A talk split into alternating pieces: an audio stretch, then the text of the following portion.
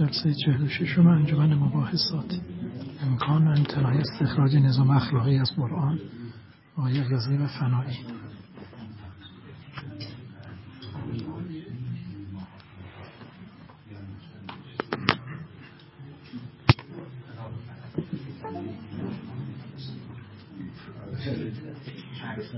من به نظرم شما چون که نظریه موافق هست اول تحلیل بحث بفرمایید که بعد آقای فنایی اگر اجازه بفرمان وارد بحث بشن اگر مانعی نداره ما هم کدوم 20 دقیقه در دور اول باشه. حالا انشاءالله باز تمدیدش می‌کنم خیلی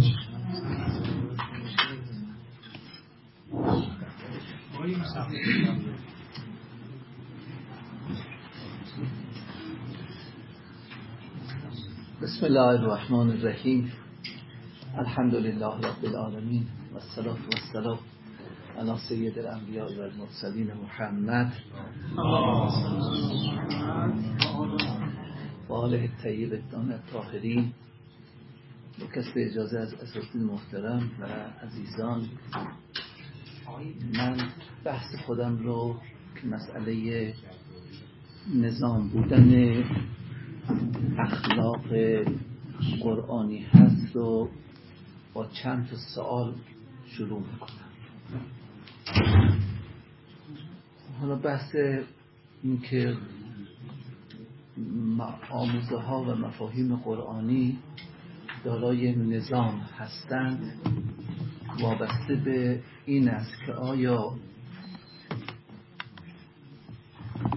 این مفاهیمی که در قرآن هستند آیا عناصر ضروری برای ایجاد یک نظام اخلاقی رو دارند یا ندارند آیا این آموزه ها اقتضا می کنند که از یک ساختار منطقی و منظم برخوردار باشند یا نه؟ آیا از چنین جامعیت و هدفمندی برخوردار هستند که اگر در نفس این آموزه ها چیزی به عنوان نظام و سیستم و ساختار نیامده است ما بتوانیم یک مجموعه ای را به عنوان نظاممند استخراج کنیم.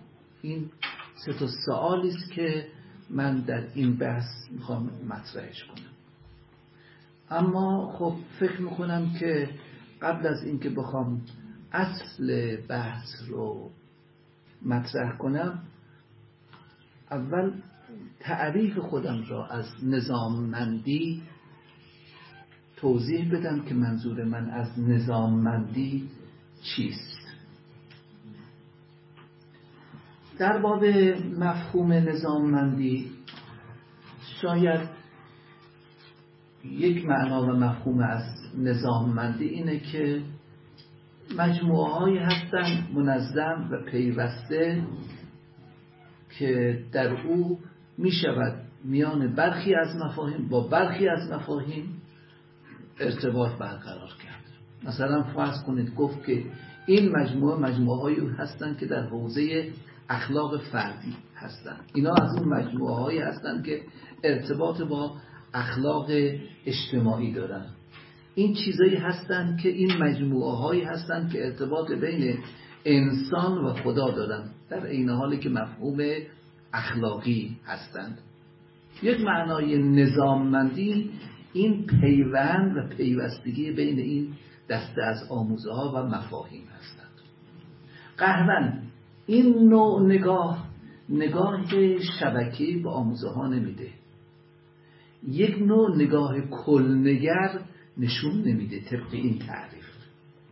اما یه تعریف دیگری از نظام یعنی داشتن یک انسجام پیوستگی خاص و یا یک مجموعه اجزای منظم و منسجم با تعریف خاص و اهداف معین است. یعنی در تعریف دوم وقتی که ما صحبت از مجموعه آموزه های اخلاقی می‌کنیم به این معنا یعنی کسی که این نظریه رو معتقد هست معتقد است که این یک مجموعه هستند که با هم پیوند دارن و انسجام دارن و یک اهداف معینی دارن و یک اصول حاکم بر اینها وجود دارن که اون اصول حاکم تقریبا تعیین کننده همه این مجموعه ها هستند. یعنی جدای از تک تک این اجزا یک اصول حاکمی بر این مجموعه ها هستند. من وقتی که دارم صحبت از مفهوم نظام اخلاقی می‌کنم اون قسم اول رو منظور من نیست. چون در اون قسم اول خیلی ها اومدن و گفتن و بحثم شاید خیلی نباشه. اون چیزی که من روش اعتقاد دارم و در این بحث خودم می‌خوام روش صحبت کنم این است که این مجموعه یک مجموعه هستن. اضافه بر اینکه یک پیوستگی دارن دارای هم ساختار هستند و هم یک هدفی رو دارن تعقیب می‌کنن و هم یک اصولی حاکم بر مجموعه خودشون دارن. این چیزی که من مدعای بحث من هست دقیقا این چنین مسئله است. حالا سوال این است که اگر کسی بخواهد چنین دیدگاه و نظریه داشته باشد سوال اینه که اصلا این بحث چه فایده ای داره؟ این که بخواهد بیاد بگه یک اصول حاکم برش هستن و یک نظام سیستمی دارن و که همه اینها مثل, مثل یک اجزای یک دستگاه. یک دستگاهی که داره کار می‌کنه. مثل فرض کنید بدن. که بگیم که مثل یک مجموعه بدنی هستن که اجزایی دارن که از اعضا و سیستمی که داره او کار می‌کنه و داره یک هدفی رو داره دنبال می‌کنه. این چه خاصیتی داره؟ فایده اولی که به نظر من شاید در این جهت داره اولا اینه که وقتی شما یک نظامی رو قائل میشید که یک اصول و یک مبانی می شود بر اساس اون استخراج کرد اولا فایده اولش اینه که این کار زمینه طبقه بندی کردن رو فراهم می‌کنه. این طبقه بندی رو به وجود می آورد که این تقریبا تعیین جایگاه می‌کنه و و تعیین ارزش می‌کنه. معنای طبقه بندی اینه که هر چیزی رو در جای خودش قرار می‌دهد. خب ما در مفاهیم اخلاقی چیزایی هستند که اینها همه در یک ردیف نیستند این تعیین جایگاه کردن اولین کار کرده این نظام کردن مسئله است. نکته البته تو این قسمت شاید دو سه تا تعبیر بشود کرد که وقتی که ما میگیم که این بندی کردن چه چیزی رو داره اینه که خب به لحاظ مفهومی این باعث می شود که شما از به هم ریختگی جابجا جا شدن ارزش ها و این که بعضی چیزا اصل فر بشود و فر اصل بشود این جلوگیری می‌کنه. وقتی که شما یک سیستم را ارائه دادید این مشخص می‌کنه که هر عضوی و هر بخشی چه جایگاهی داره و ارزشش چقدره و این تا در چه مرتبه و جایگاهی قرار دارم این جهت اولش. جهت دومی که این کار می‌ذاره وقتی که شما طبقه بندی می‌کنید اون جایی که جنبه تعارض دارن خب بخشی از مفاهیم اخلاقی آموزه های اخلاقی در جاهایی در زمین تصاحب و یا مسائل دیگر اینا با هم ممکنه تعارض بکنن. این تعارض کردن این که کدام باید به نفع اونی که دیگر کنار بکشه در صورت ممکن است که شما برای یک مجموعه یک طبقه داشته باشید یک جایگاه داشته باشید که این کار رو انجام بدهد. به نظر من عنوان دوم فایده دومی که وقتی که ما صحبت از یک نظام و سازمان اخلاقی می‌کنیم او رو در حل تضاهمات و تشخیص مساله برتر این تقریبا راهگشا خواهد سومین چیزی که می‌تونه کمک بکنه کشف روش های تربیتی است. مسلما ما یکی از بخش هایی که در حوزه از اخلاق از علم اخلاق میریم واردیم می‌خوام بحث عمل می‌شویم خب اینه که چه کار باید بکنیم؟ از چه روش های استفاده کنیم؟ بالاخره مفاهیم اخلاقی مفاهیمی هستند که اون چیزی که مهمه بعد میاد تبدیل به مسائل هنجاری و عملی می‌شود. خب این می‌دونیم که همینطوره که ما در حوزه احکام وقتی صحبت از مسئله می‌کنیم این که اون حکم به چه قیمتی می‌خواهد انجام بگیرد این خیلی مهمه. یعنی اینه که ما وقتی که در باب روش اخلاقی صحبت می‌کنیم در صورت که یک سیستم و یک نظام باشه اون روش های تربیتی خودش رو هم مشخص می‌کنه. مثلا فرض کنید یکی از بحث هایی که خیلی در حوزه اخلاق مطرح هستن که مثلا آیا اونجا که اصول مثلا آیا در واقع این وسیلهشون رو توجیه می‌کنن یا نمی‌کنن؟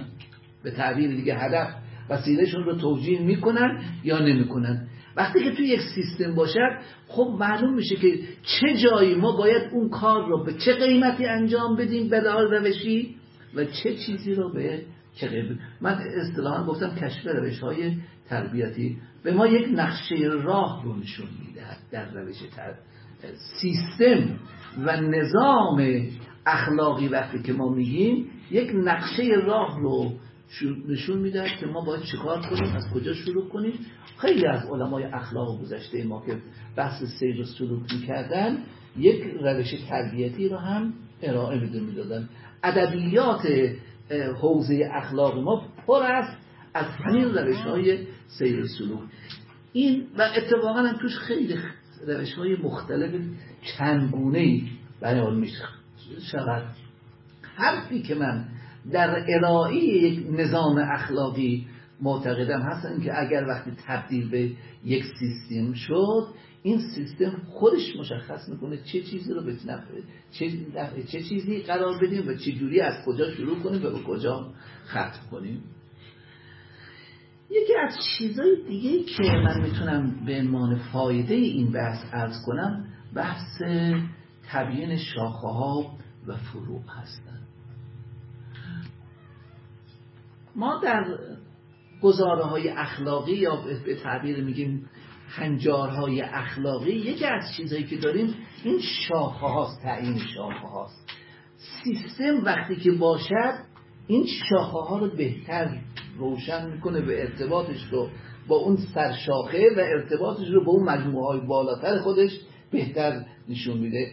در این چیزایی تعبیراتی رو میگن ساختار درختی. این ساختار درختی بین ریشه تنه و شاخه و برگ یک تقریبا یک مجموعه وجود میاره که وقتی که شما این شاخه ها و فروعشون می‌دید در سایه یک نظام سیستمی هست که شما می‌تونید این بحث رو روشن بکنید. نکته پنجم هم بر گفتن روشن شدن حقیقت مفاهیمه. ما در حوزه مفاهیم اخلاقی یکی از بحث ها و نزاع هایی که درش بحث هست اینه که این مفاهیم اخلاقی رو چجوری تعریف کنیم و چجور به یک حل اختلاف در این حوزه ها برسیم. من فکر می‌کنم خب عوامل متعددی کمک می‌کنه برای روشن کردن مفاهیم.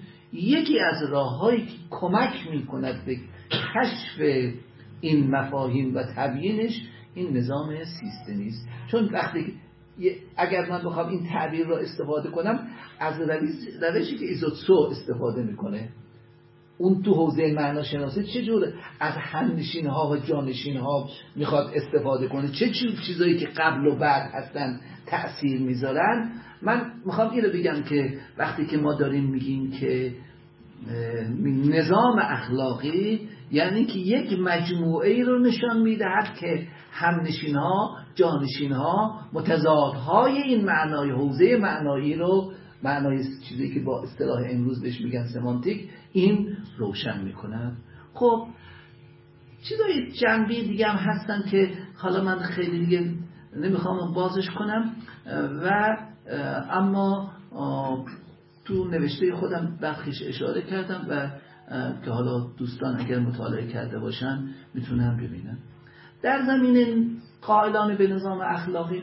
واقعش اینه که ما اصلا پدیده نظام و نظاممند کردن مفاهیم دینی مال همین تو دوره صده های اخیر هست که اصلا اومدن شروع کردن دستبندی کردن یک ارتباط پیوند برقرار کردن. من کسی که به سراحت در نوشته خودش بخواهد این مسئله نظاممند بودن رو انکار بکنه راستش ندیدم. ولی از لابلای برخی از حرفا و خصوصا این بحث های اخیری که در استنکار بر نظاممند کردن مفاهیم آمده شاید بشود استفاده کرد. اما به طور خاص من راستش در جستجوی کردن نیامده.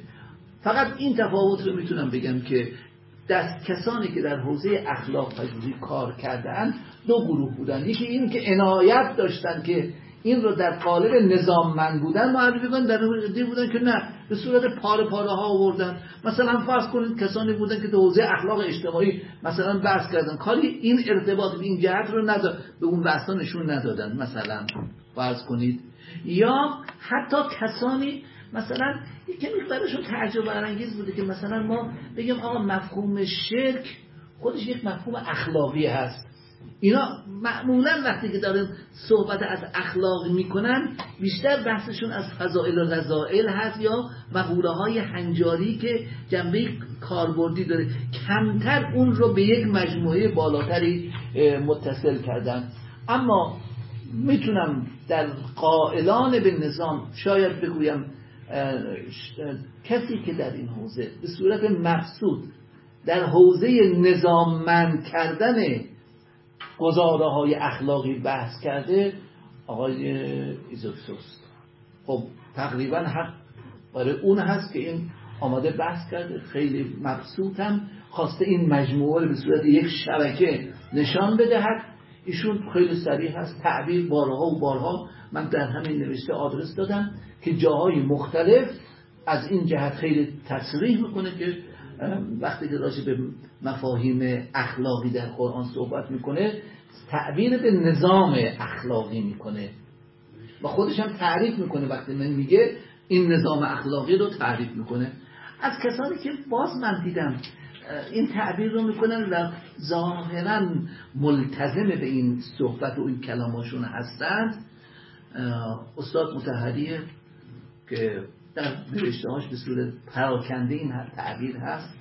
استاد مصباح یزدی ایشون هم همین جهت رو حرف می‌زنه و میگه و توی این نوشته های محققین معاصر هم کسانی هستن که مقاله که نوشتن در این زمینه بحث کردن. من در همین نشیدم به مقالاتشون اشاره کردم. نقطه ای که می‌تونم در این قسمت بگم اینه که آیا امکان کشف نظام اخلاقی هست یا نیست؟ و اگر هست چگونه می‌توان این نظام اخلاقی را تبیین کرد؟ من به لحاظ اخلاقی ارزم اینه که این مشکلی نداره. میگه شما بیاد بگید چون در مقام ثبوت کسانی هستن مقاله نوشتن مقالات مفصلی نوشتن و دلایل رو بودن که در مقام ثبوت تعدیلی نیست استدلال های اکثرا کسانی که در این حوزه استدلال کردن بیشتر استدلال های کلامی کردن. مثلا فرض کنید گفتن حکمت الهی مثلا اقتضا می‌کنه. مثلا گفتن حکمت الهی پنج چهار تا پنج تا استدلال کردن گفتن حکمت الهی هدفمندی حاکم بر طبیعت. یعنی اون رابطه بین نظام تکوین و تدوین حرف زدن. عدالت الهی رو بهش استدلال کردن.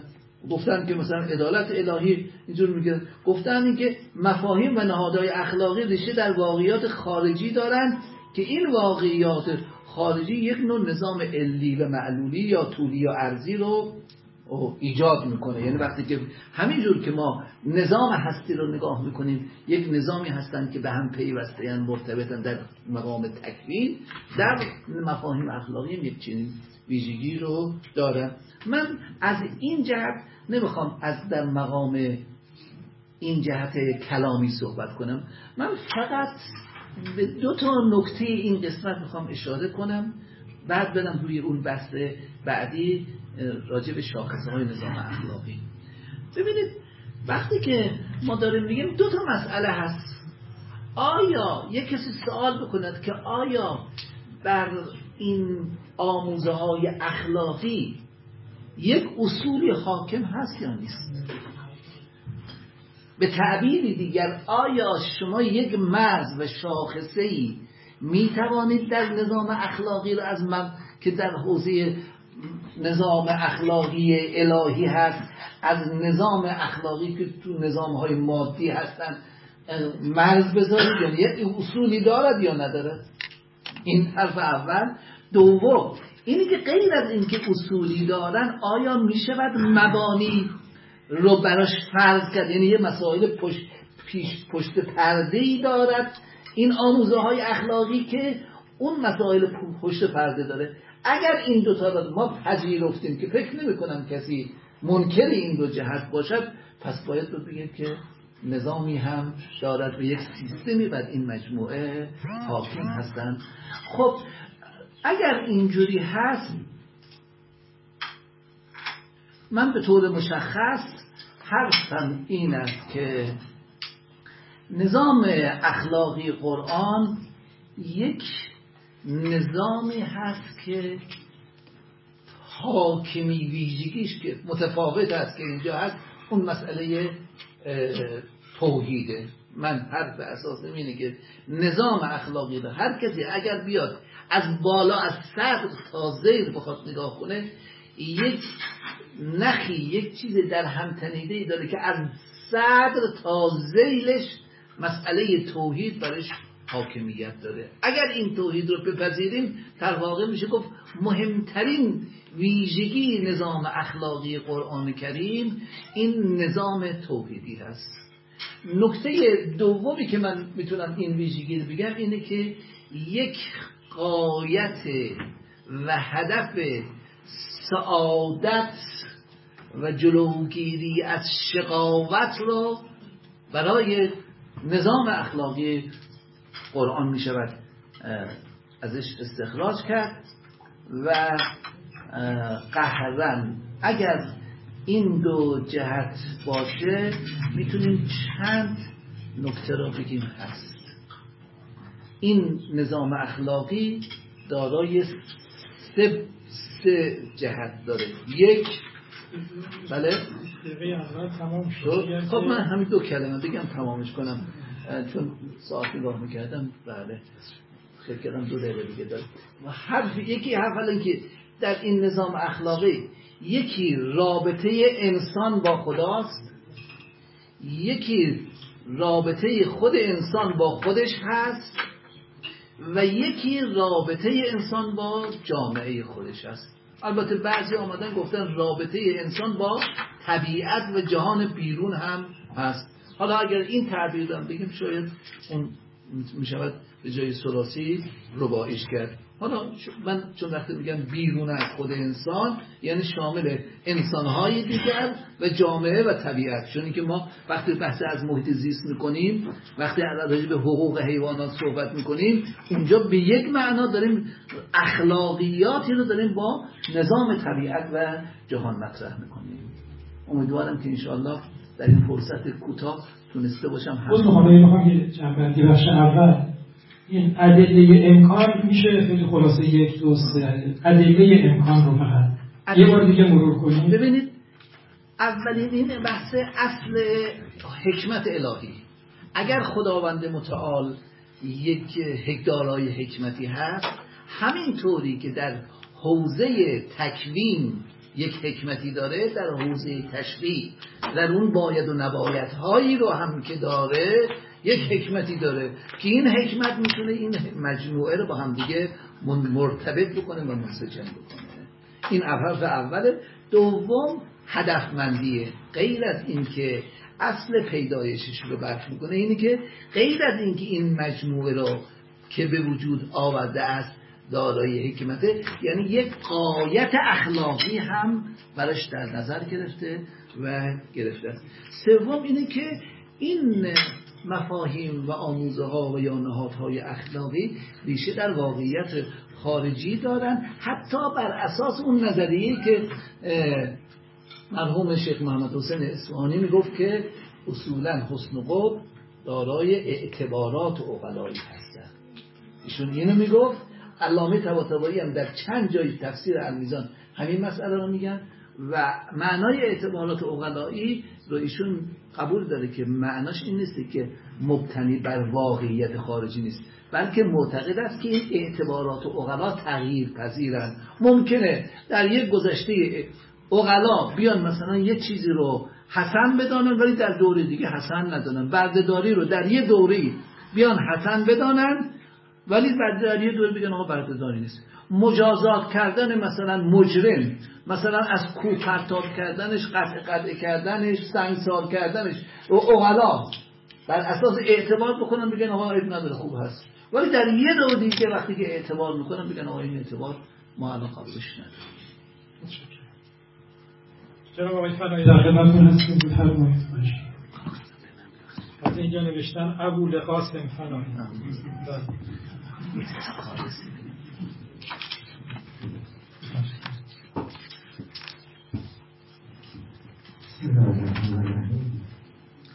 بعدم سلام از کنم خدمت عزیزان و اساتید بزرگواران.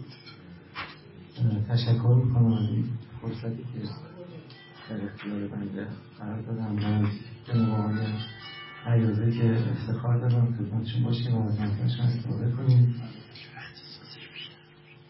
از صورتی که من به نظرم میاد که هنوز بحثی که جناب آقای عیازی مطرح کردم ابهامات زیادی درش هست و خیلی جای کار داره. نوشته ایم که ایشون مرموم فرموده بودن و فرستاده بودن. من مطالعه کردم. خیلی قدم سنگین و آدمایی بود و خودش من خیلی نتونستم یه تصویر روشنی از اون چیزی که ذهن ایشون هست در بیارم که بر اساس اون بخوام صحبت کنم. و نکاتی هم که ایشون فرمودن من بعضی از اون نکات رو اینجا یادداشت کردم که مقدار راجبش صحبت کنم. ببینید من به نظرم میاد که دو تا پرسش در اینجا وجود داره که اینا باید از هم دیگه تفکیک بشن. یه پرسش اینه که آیا اساسا اخلاق قابل این هستش که تبدیل بشه به یک نظام یا نه؟ یعنی امکان اینکه ما اصول اخلاقی و ارزش های اخلاقی هنجارهای اخلاقی رو این رو به اصطلاح کدیفای بکنیم به صورت یک نظام قانونی در بیاریم. آیا اخلاق چنین قابلیتی رو داره یا نداره. این بحث هیچ رفتی به قرآن هم نداره. این یه بحث مستقلیه این یه پرسشه بعد. پرسش دیگه حالا اگر ما گفتیم که چنین چیزی امکان داره اون وقت اون پرسش دوم مطرح میشه. اون پرسش دوم در واقع اینه که آیا از مواد خامی که به صورت پراکنده در قرآن آمده اون آیاتی که دلالت های اخلاقی دارن حالا یا به سراحت یا به صورت زمینی مثلا اون داستان هایی که اومده یا تعریف و تمجید هایی که مثلا قرآن از بعضی از شخصیت های اخلاقی کرده آیا از مجموعه اینها ما می‌تونیم یک نظام اخلاقی خاصی رو استخراج کنیم و بگیم که اون اخلاقی که در قرآن معرفی شده یه نظام اخلاقی هست یک خانشی از همون نظام اخلاقیه که در کنار خانش های دیگه میشه این مطرح کرد. همین کار مثلا ممکنه در مورد کتاب مقدس مسیحیان ما انجام بدیم و مورد کتاب مقدس یهودیان و حاکس این سال دوم یه سال در واقع کاملا متفرع بر اون سال اول. اول ما باید بریم ببینیم به لحاظ فلسفی اصلا چنین چیزی امکان داره که ما اخلاق رو بریزیم در قالب یک نظام و اگه کسی از ما پرسید که اخلاق چیه بگیم اینه. آیا چنین چیزی امکان داره امکان نداره. توی فرمایشات ایشون و همچنین توی مقاله‌ای که مرحوم فرموده بودن این دو تا سوال به خوبی از هم دیگه تفکیک نشده بود به نظر من. من سعی می‌کنم که راجع به این دو تا سوال اون نکاتی رو که به ذهنم می‌رسه عرض کنم تا ببینیم که بحث به کجا می‌رسه. در مورد اون پرسش اول خب تقریبا همه شاید بشه گفت همه متفکرانی که در باب اخلاق اندیشیدن چه فیلسوفان اخلاق چه معلمان اخلاق اینها در واقع یه جورایی دقدقه این رو داشتن که از دل اون مواد خامی که در اختیارشون بوده یه نظریه در بیارن. و اون نظریه در واقع یعنی یه نظام اخلاقی سیستم اخلاقی. این تلاش هیچ وقت متوقف نشده. یعنی الان هم شما برید سراغ ادبیات این بحث می‌بینید که خیلی در واقع در وقتی میرن سراغ اخلاق میرن اونجا نظریه پردازی بکنن. و اون نظریه خب یه معلفه هایی داره یه پیشفرزهایی داره و یک مبانی داره و بین اجزا و بخش های مختلف اون نظریه یه ترتیب منطقی یک پیوستگی و نظم خاصی وجود داره و این میشه در اون نظام اخلاقی مورد قبول اون فرد. اما برخی از اون کسانی که در این راه تلاش کردن همواره هشدار دادن که خود اخلاق غنیتر از اون هست که ما کل اون چیزی رو که توی اخلاق داریم کل اون محتوا رو بتونیم در قالب نظام بریزیم. این البته به این معنا نیستش که اون مواد خام رو نمیشه نظاممند کرد و نمیشه از مثلا یک نظریه اخلاقی در آورد. این در واقع می‌خواد بگه که اون نظریه اخلاقی که ما از این طریق دست میاریم اون نظامی که بهش می‌رسیم از طریق تفکر اخلاقی این نظام و اون نظریه همه نیازهای ما در قلم رو اخلاق رو برآورده نمی‌کنه. ما همواره این احتمال رو باید در ذهنمون گوشه ذهنمون زنده نگه داریم که ممکنه به یه مورد جدید برخورد بکنیم که ببینیم که اون چیزی که تا به حال توی اون نظام پوشش داده می شده اون اصولی که توی اون نظام هست این مورد جدید رو نمی‌تونه پاسخ روشن و قانع کننده برای براش در اختیار ما قرار بده. در واقع ادعای اصلی در اینجا اینه که همیشه این احساس رو ما یا این شهود رو ما داریم که خود اخلاق غنیتر از اون چیزیه که توی نظام های اخلاق میاد این همین حرف رو به نظرم دقیقا در مورد خود شریعت هم میشه زد. در مورد خود دین هم میشه این رو گفت که در واقع شریعت یا مجموعه احکام دینی اینا همیشه غنیترن از اینکه ما بتونیم یه رساله عملیه بنویسیم و بگیم این شریعت این یه بخشی از شریعته. ممکنه که در واقع در آینده ما به یه موارد جدیدی برخورد بکنیم که ببینیم که اون مورد اصلا اینجا توی این چیزی که تا به حال ما در واقع در زیل باب های مختلف در این کتاب های فقهی مطرح کردیم اصلا نیمده و این اون نکته در واقع اصلی هستش که باعث میشه بعضیا بیان بگن که امکان چنین چیزی در واقع وجود نداره. اگه بخوام این نکته رو خدمتون توضیح بدم از اون تمثیل معروفی که در واقع الهیات در الهیات اسلامی داریم که البته الهام گرفته شده از آموزه های قرآنی و روایی می‌تونم استفاده کنم. ما در مورد خداوند این نکته رو داریم که وقتی میگیم الله اکبر یعنی الله اکبر ان یوسف. یا من ان یودرک خب الهیات در واقع درک نظاممند اوصاف خداوند و افعال خداوند. اون تعریفی که ما تو الهیات از خدا به دست میدیم و اون ویژگی هایی که برای خدا میشمریم اینا یه نظم و نسقی داره دیگه ترتیبی داره. اما الله اکبر به ما میگه که این نکته رو تو ذهنتون همیشه داشته باشید.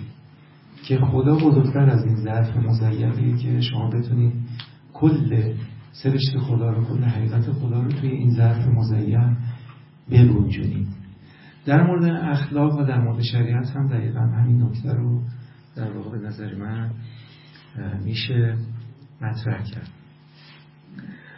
خب حالا در واقع من اون چیزی که می‌خوام بگم اینه که به سود این که اخلاق فراتر از اون نظامیه که ما از طریق تفکر اخلاقی بهش می‌رسیم دلایلی میشه آورد. یکی از دلایلش همین شهودهایی که ما در مورد اخلاق داریم. به نظر من در این رابطه دلیل برهانی هم میشه آورد. یکی از اون دلایل آیه آیه هستش که در سوره حمد سوره مبارک حمد اومده. خب می‌دونید که این سوره مبارک رو ما در نمازهای یومی واجبه که بخونیم در دو رکعت اول. و ده بار در روز ما این سوره حمد رو در نمازهامون می‌خونیم و در این آیه که میگه اهتن از سرات المستقیم ما داریم دعا می‌کنیم. از خدا می‌خوایم که ما رو به راه راست هدایت بکنه. حالا سوالی که اینجا مطرح میشه اینه که اگر قرار بود که اون ارزش ها و هنجارهایی که در قالب توصیه های اخلاقی در قرآن و منابع دینی اومده و همچنین اون چیزهایی که تحت عنوان احکام الهی در منابع در واقع شریعت اومده اگر قرار بود که اونها بار ما رو بار بکنه در اینجا دیگه اصلا این دعا معنا نداشت. ما وقتی این دعا رو می‌کردیم پاسخی که از خدا دریافت می‌کردیم این بود که من قبلا شما راهنمایی کردم. برید اون احکام بشناسید برید اون توصیه های اخلاقی رو به صورت نظام در بیارید و دیگه این معنا نداره دیگه ما دعا کنیم. یعنی این دعا در واقع قبلا اجابت شده. اون کسانی که قائلن به این در واقع ما در اینجا یه نظامی داریم و اون نظام می‌تونه نیاز ما رو به معرفت اخلاقی و معرفت در واقع فقهی برآورده بکنه دیگه این دعا برای اونها معنا نخواهد داشت. دعا وقتی معنا داره که ما همیشه این احتمال رو در واقع جدی بگیریم به عنوان یک احتمال معقول که نه هیچ چیزی ممکنه اینجا وجود داشته باشه که اون نظامی که ما ساختیم نتونه اون در واقع اون نکته رو یا اون توصیه رو یا اون در واقع هنجار رو و ارزش رو از بدون نظام نشه در واقع. نظام هنوز اون مورد رو در واقع پوشش نده. حالا من برم سراغ اون که جناب آقای عیازی مطرح فرمودن. ایشون برای نظام چند تا ویژگی مطرح کردن که خب اون ویژگی ها مشخصه که منم قبول دارم که اینا ویژگی های نظامه. یکی ساختار منطقی یکی جامعیت یکی هدفمندی و پیوند و پیوستگی نگاه در واقع کل نگرانه و اصول حاکم که اون اصول تعیین کننده اجزا هست و خلاصه ساختار و هدف و اصول حاکم بر مجموعه. یه فوایدی رو ایشون برای نظام ذکر کردن. که من یه مقدار راجب اون فواید شما راجب اون ویژگی ها مناقشه دارید درباره اخلاق؟ نه نه نه. من معتقدم که این ویژگی ها هست ولی کامل نیست. یعنی شما هر چقدر که در این زمینه تلاش بکنید اونا ویژگی های یک سیستم هست؟ بله ویژگی های سیستم هست. ولی بحث در این نیست. بحث در اینه که اون سیستمی که ما به دست آوردیم چه فایده ای داره؟ اون سیستم می‌تونه نیاز ما رو اون نیازی که ما رو کشونده بود به طرف این سیستم اون نیاز رو برآورده بکنه یا حالا این رو بیشتر توضیح میدم. ببینید وقتی ما میریم سراغ نظام این نظام دو تا فایده داره. یه فایده نظریه و یک فایده عملی. فایده نظریه این نظام اینه که به ما میگه که شما در واقع پیرویتون از این توصیه و دستورات به لحاظ اقلانیت نظری مشکلی نداره. یه توجیه اقلانی داره در اینجا به خاطر اینکه این سیستم سیستم سازواریه. تناقض توش نیست. اجزای این سیستم همدیگه رو نفت نمی کنن و دفع نمی کنن و یک پیوستگی منطقی بین اجزای سیستم هست. که این پیوستگی منطقی باعث میشه که کل این سیستم به عقلانی توجیه بشه. یعنی کار شما در باور به این مجموعه یک کار معقولیه. این میشه فایده نظریش. فایده عملیش اینه که ما در اون مواردی که دچار شک و تردید میشیم در مقام عمل که اینجا وظیفه اخلاقی و وظیفه دینی ما چی هست این نظام بتونه به ما پاسخ قانع کننده بده در اینجا.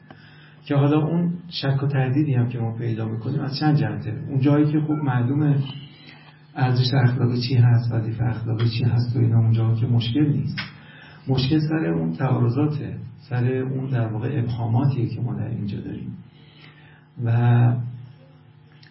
در واقع سر اون موضوعات جدیدیه که ما باش برخورد می‌کنیم و اون اصولی که بهش معتقد هستیم هیچ توصیه‌ای در مورد این موارد به ما عرضه نمی‌کنم. اونا رو ما چجوری باید حل بکنیم؟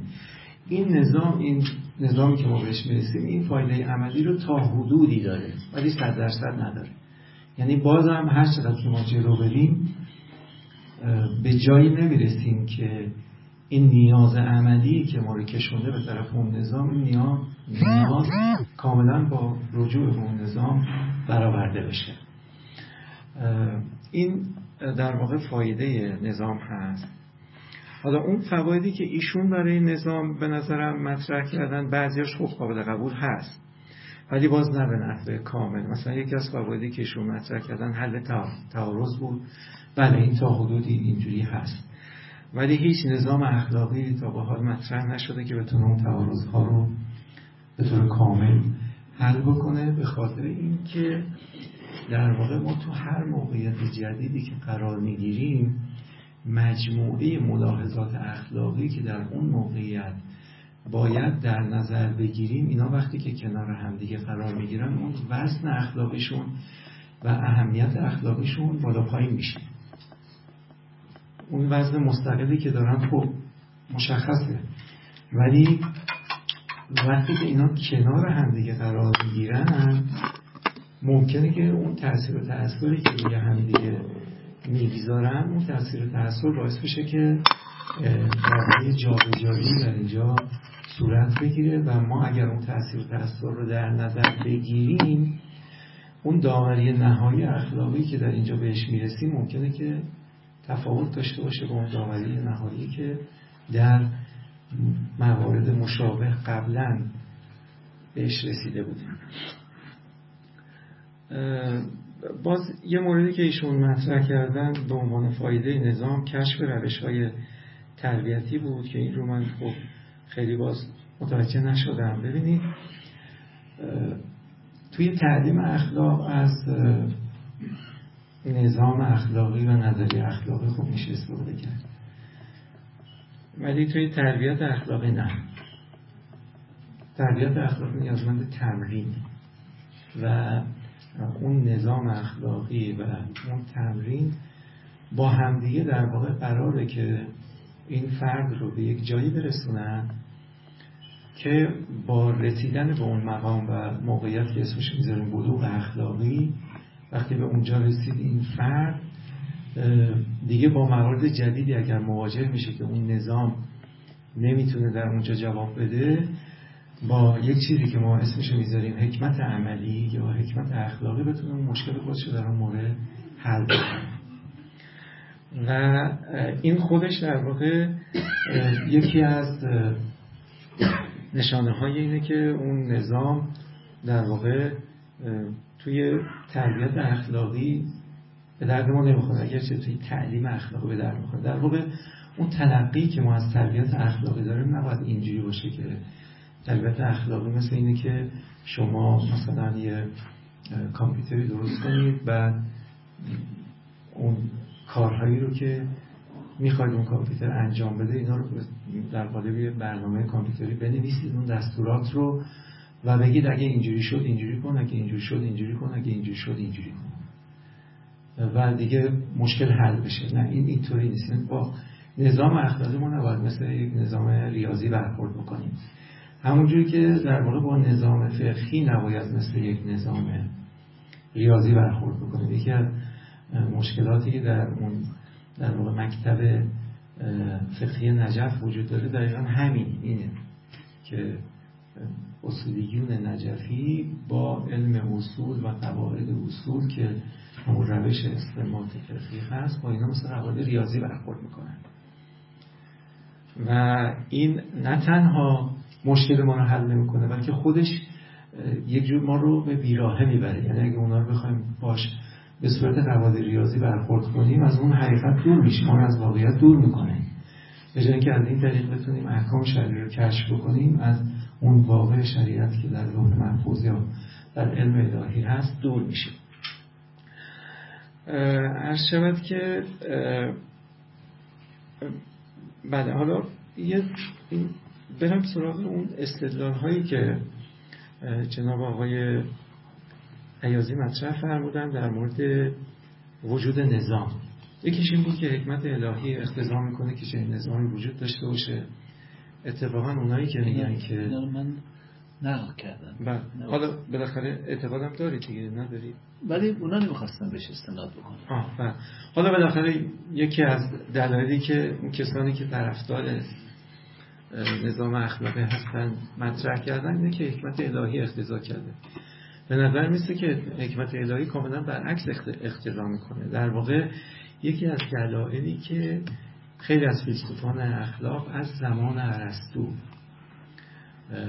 مطرح کردن اینه که در واقع ما در این حالی که به لحاظ نظری در مقام تفکر اخلاقی دنبال این هستیم که نظام بسازیم ولی این نظام در مقام عمل درست کار نمی‌کنه مگر اینکه با حکمت عملی ترکیب بشه.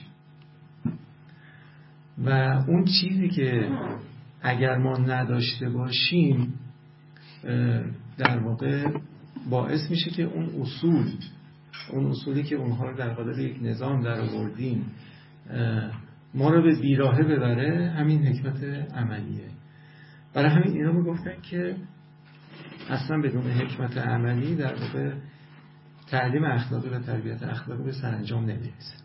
یعنی اون فضیلتی که اگر نباشه چیزهای دیگری که توی اخلاق داریم به درد ما نمی‌خوره در مقام عمل اون فضیلت همین حکمت عملیه و خب اون حکمت الهی هم در واقع اقتضا می‌کنه که به جای اینکه این نظام رو به ما بده اون حکمت رو به ما بده. در واقع اگه شما به قرآن مثلا مراجعه کنید در مورد لغمان میگه که خلاصه ما به لغمان حکمت دادیم و من یعطل الحکمت لقد اوتیه. خیرن کثیر خیر کثیره. خیر کثیرم در واقع میشه یکی از معانیش رو اینجوری گرفت که اگه این نباشه اون خیرات دیگه به درد آدم نمی‌خوره. یا گاهی اوقات ممکنه که نتیجه معکوس بده باز بله چشم. یا مثلا عدالت الهی رو ایشون مثال زدن یا اینکه اینا ریشه در واقعیات داره بعد خب همه اینا رو ما قبول داریم. اونایی هم که قائلن به اینکه اخلاق غنیتر از اینه که در قالب یک نظام ریخته بشه همینا هم قبول دارن. ولی معتقدن که در واقع ما انتظاراتی که از این نظام نظامی که بهش می‌رسیم داریم این انتظارات رو باید بیاریم پایین و اینا نمی‌خوان بگن که در قلم را اخلاق هرج و مرج حاکمه. نه.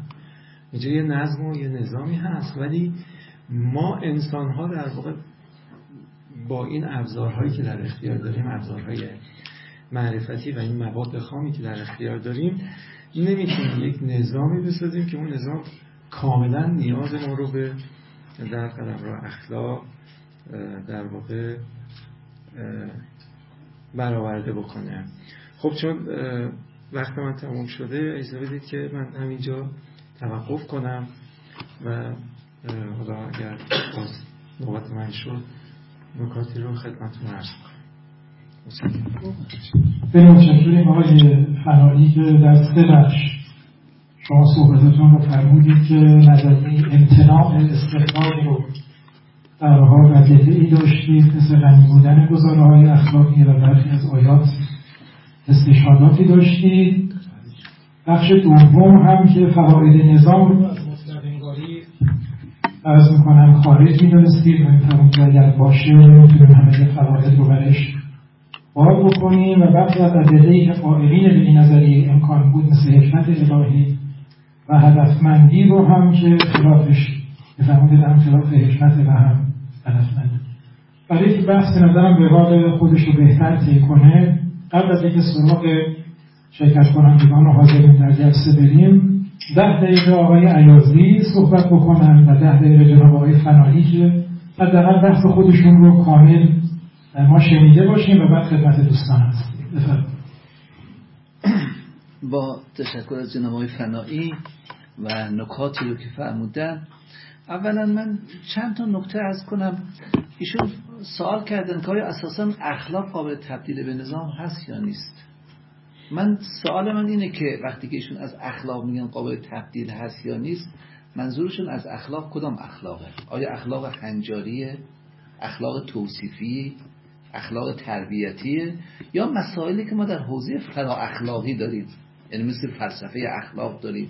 یا چیزهای دیگه که داریم اینا مسائل فرا اخلاقی ولی در واقع جزء مجموعه هستن. وقتی ما میگیم نظام داریم میگیم دیریم کدامی که ایشون میگن که آیا قابل تبدیل شدن هستن یعنی یک سوال استنکاری رو مطرح دوم ایشون میفرماید که اخلاق غنیتر از اونن که بخواد تبدیل به نظام بشه. به نظر من این سوال اینه که آیا غنی بودن مانع از اینه که ما برش یک سیستم یک هدف یک جهت و یک اصول حاکم برش تعیین کنیم. آیا غنی بودن؟ به صرف اینکه یه چیز غنی هست مانع میشه که ما نظام بدیم براش؟ یعنی در واقع وقتی که ما شما نظام می‌دهید یعنی یه دارید محدودش می‌کنید؟ یا برایش یک اصولی حاکم می‌کنید و برایش یک جهتی رو تعیین می‌کنید؟ غنی بودن به نظر من مانع از این جهت نمیشه. یا مثلا وقتی شما میگید غنی هست آیا اگر پیوند بخواد بدید و یک ارتباط بین این مجموعه مشخص بکنید بگید یکی اصل یکی فرعه یکی بالاست یکی پایینه یکی شاخه است یکی تنه است یکی ریشه است. اگر شما برای این یک نگاه توصیفی برای کار بکنید یعنی از قنای بحث خارج می‌کنه یعنی این کار این انجام میده. ایشون هی اون بحث الله اکبر اون مثال زدن تو چیزایی گفتن. به نظر من قیاس کمی قیاس فارغه. یا من نفهمیدم. من نفهمیدم که آیا میشه آیا مثلا به اصل خدا و توحید رو آیا با این قیاس کرد؟ من راستش نفهمیدم چیز اما اینکه ایشون میگن که مثلا خود قرآن هم اینجوری نگفته است. خب نگفته است. اما مگر در فقه این همه فقهای ما که اصولی رو در فقه استخراج کرده اند مثلا فرض کنید در قرآن کریم گفته است اینه که لاحرج یک اصل یک قاعده یا فقها آمدن استنباط کردن و گفتن نه وقتی که شما میگید که لاحرج یعنی می‌خواد داره یک اصل رو بگه. یا وقتی که شما گفتن لا ضرر گفتن توی روایات ما تعبیر به این نشده که یه اصل یه قاعده. ولی فقهای ما آمدن گفتن خاصیت و خصوصیت این متن این نشون میده که یک اصل حاکم بر مجموعه هاست. یا فرض کنید در باب عدالت در قرآن کریم این همه آیاتی که در باب عدالت آمده چیزی به عنوان یک اصل مطرح نشده ولی آمدن گفتن آقای یک اصل و یک اصل حاکم. حالا آقای متحده میگه این یک اصل حاکم بر فقه هست و جز در سلسله علل هستن و چنین و چنان اون حرفا می‌زنن. بنابراین این که قرآن کریم نیامده یک نظام رو بگه دلیل بر این نیست که نظام نداره. دلیل بر اینه که ما باید چطور این رو چجوری استفاده کنیم و درست کنیم. ایشون می‌فهمند که من این ویژه هایی که در باب سیستم آمده است من درباره برخی از فوایدش قبول دارم برخی قبول ندارم. ولی اصل خود این که ویژگی ها هست درسته. ما حالا فایده اصولا فایده مثل حکمته فایده علت نیست. فرق بین علت و فایده هم همینه. حالا شما بید بگید بعضی جای فایدهاش نداره. مثل حکمت بعضی جایی که شما میگید خیلی قابل انتباق نیست.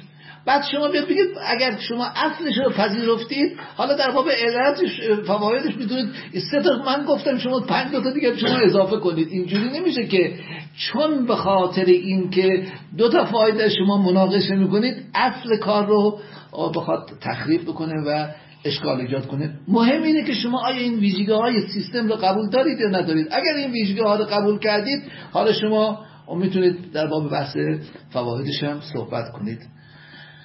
اینکه ایشون میگن که سیستم که شما گفتید همه نیازهای ما رو پاسخ نمی‌دهد. ما نگفتیم که وقتی سیستم گفتیم همه مسائل ما رو حل می‌کنه. ما هیچ وقت نگفتیم. خیلی چیزها هست که وقتی که شما میاد میگید میگید سیستم میگید ممکنه یه چیزای دیگه هم باید باشه که اونا مسائل مقدماتی هستن این کار رو انجام بده. من حرفم در باب سیستم و نظام دادن به مفاهیم و آموزه های اخلاقی این است که این از پراکندگی و غیر هدفمندی بودن و اصول حاکم بودن خارجش می‌کنه. ما خیلی حالا حداقل بگیم نظریه تواضع داره. نمیگیم ما متواضع هستیم. تواضعش اینه که می‌خواد بگه آقا این کارکردا داره به فواید داره و این جهت رو داره. است اما اینکه ایشون میگن کشف روش های تربیتی اخلاقی به ربط به نظام نداره. نظام کشف روش های تربیتی به تمرین هست. من یک سوال از ایشون می‌کنم از حضار محترم دلم می‌خواد این مسئله بگن آیا در همین روش های تربیتی اخلاقی که در تو نظام های مختلف مطرح هستن آیا جهانبینی و پیش فرض ها در این روش ها تاثیر داره یا نداره؟ حالا مثلا تو همین نظام هایی که تو مثلا فرض کنه اخلاقی بودایی هست مثلا. یا تو حوزه های نظام های ماتریالیستی که میان میگن آیا اونا که وقتی روشی هایی رو می‌گوین آیا می‌تواند رابطه بین روش ها و اون جهانبینی های حاکم بر اونها باشه یا نباشد؟ ما همیشه در بحث تفسیر بنده تو این زمینه کار کردم. همیشه میگیم که یک رابطه به هست بین مبانی و روش در حوزه تفسیر.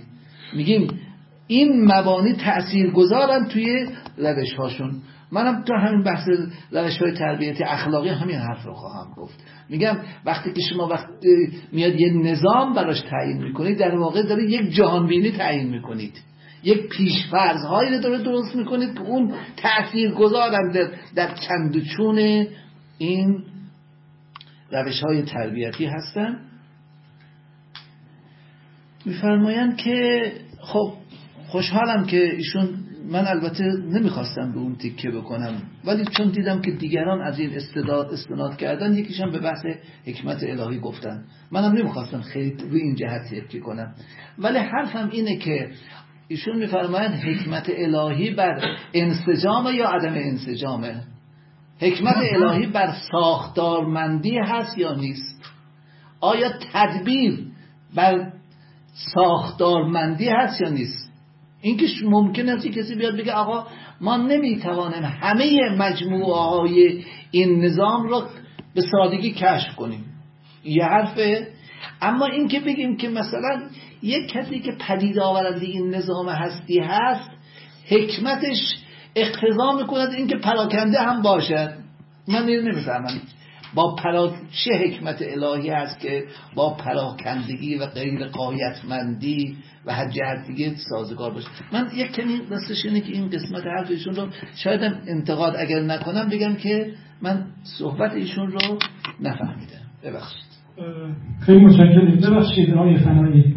من واسه که بحث فقط روشن بشه. من آقای علیازی واقعش وقتی بحث شما روش ادله امکان استخراج رو شما دو سه تا فرمودید ولی وقتی که آقای فنایی صحبت رو میگن من نگفتم مثل حکمت مثل تکمیل و تشریع مثل هدفمندی. شما خود خودتون این سه تا ادله رو قبول داری یا ادله دیگری داری ببینید من همین تیکه رو فقط می‌خواستم روشن بشه. من اون چیزی که می‌خواستم بگم اینه که من اصلا امکان رو محفوظ گرفتم. بحث کشف رو در واقع دارم صحبت می‌کنم. با عنوان دیگه نمیشه. بله؟ ها ها ببینید وقتی که شما میگید امکان داره یعنی من مفروض که چون ممکنه که باید اون امتناع رو با دلیل بیاره. امکان اصل هر چیزی امکانش چیز داره. این که ایشون باید بگه آقا نه نمیشه این چیز چیز امکان نداره ولی من دارم بحث از وقوع می‌کنم. وقتی کسی که داره بحث از وقوع می‌کنه یعنی که پیشفرض گرفته از این امکان رو. البته اون ادله ای که گفته شده است من چون حرف خودم نیست حرف دیگران هست خواستم که اون یه مقداری هم تو این قسمت حق دیگران رو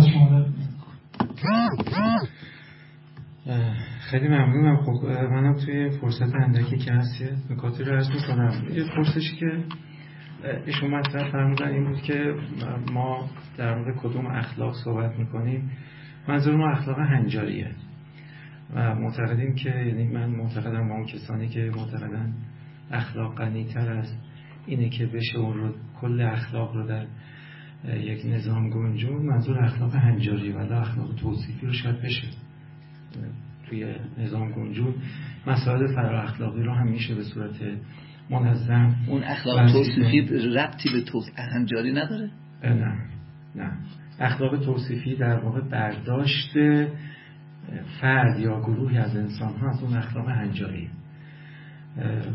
اخلاق هنجاری واقعیت مستقل از ادراک و اراده و باور ما. ما سعی می‌کنیم اون رو بشناسیم. مسئله فرا اخلاقی چی؟ مسئله فرد فرا اخلاق اون اخلاق.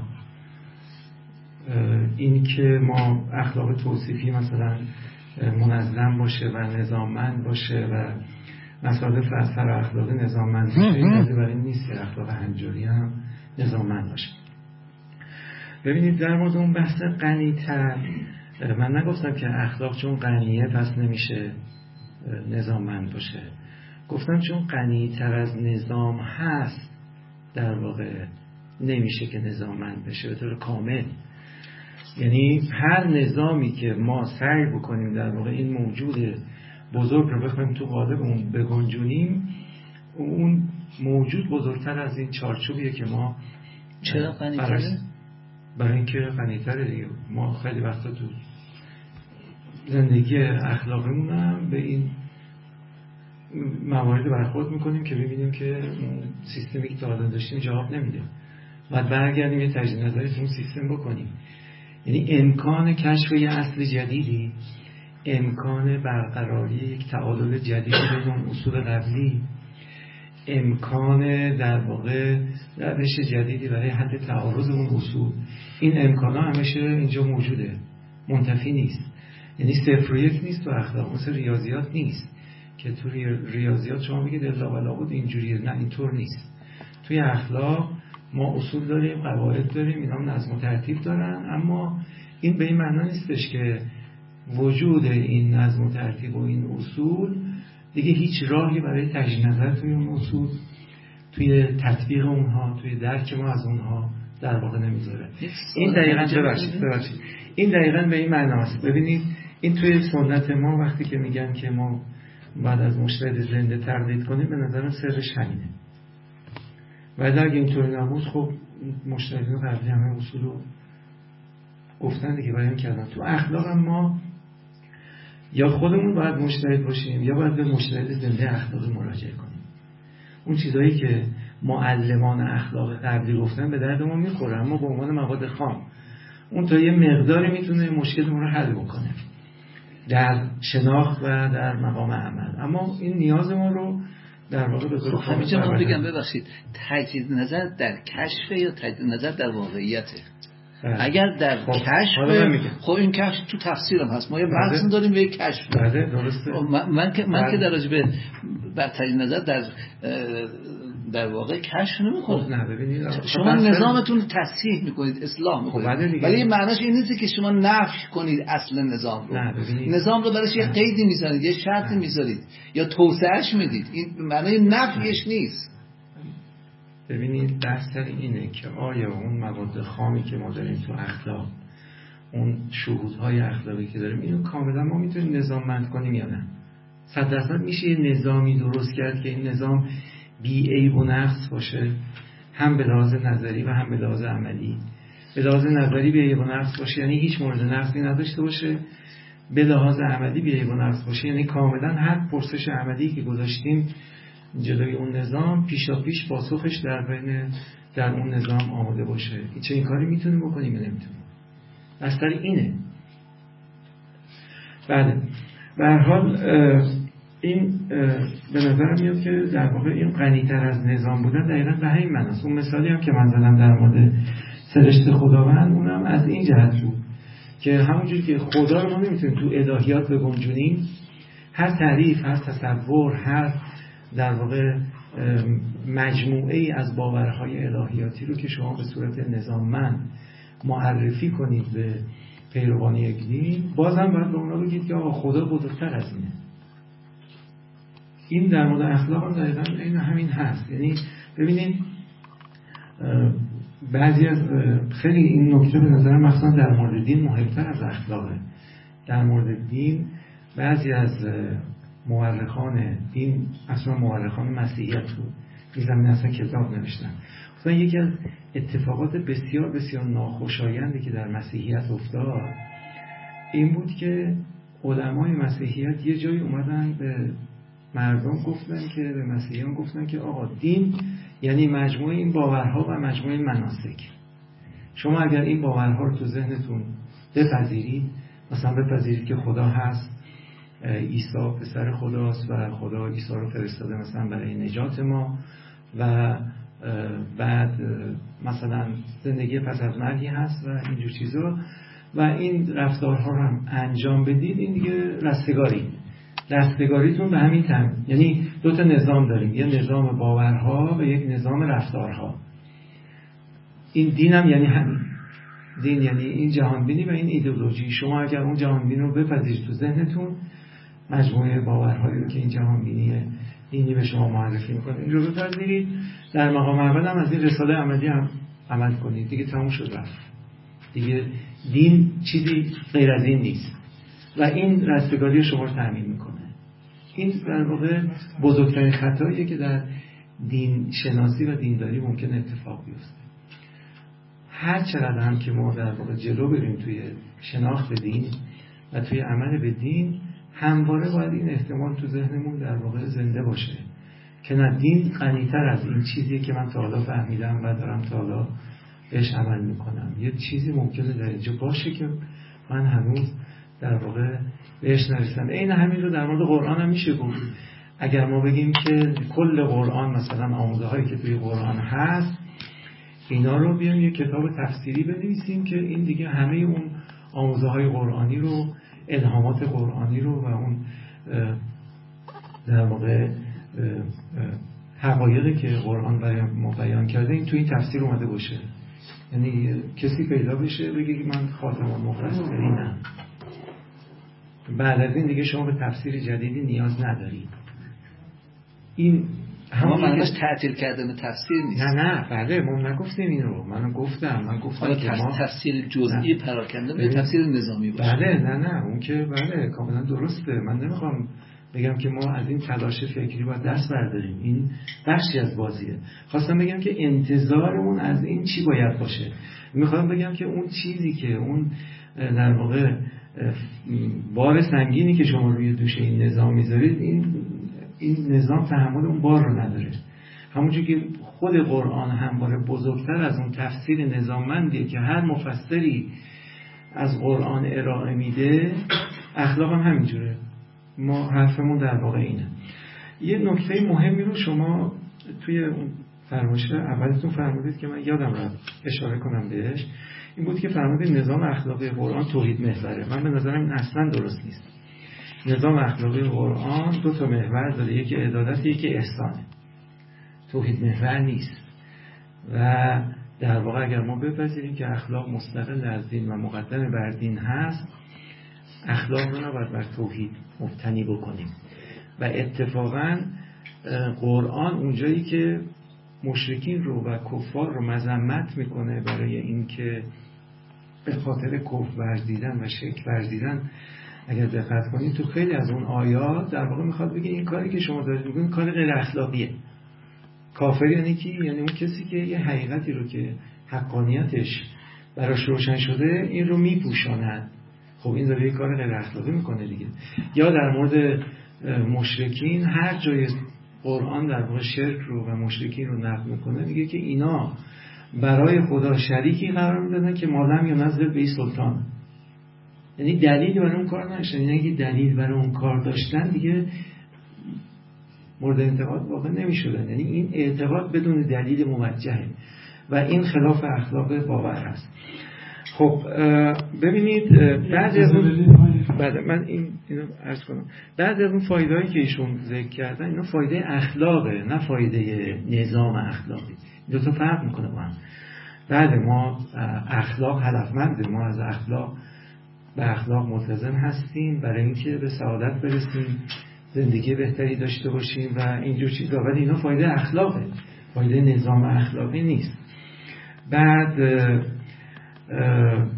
این که بله فرمودن که اون کشف روش های تربیتی رو ببینید. بحث برای اینه که نظام اخلاقی اصلا رفتی به روش تربیتی نداره. روش تربیتی چیز دیگه است. اون چیزی هم که ایشون فرمودن تو سنت ما اگه شما مراجعه کنید اتفاقا به همون سنتی که مراجعه کنید ببینید که مثلا علمای اخلاق به یکی یه توصیه کردن به یه نفر دیگه توصیه دیگه کردن.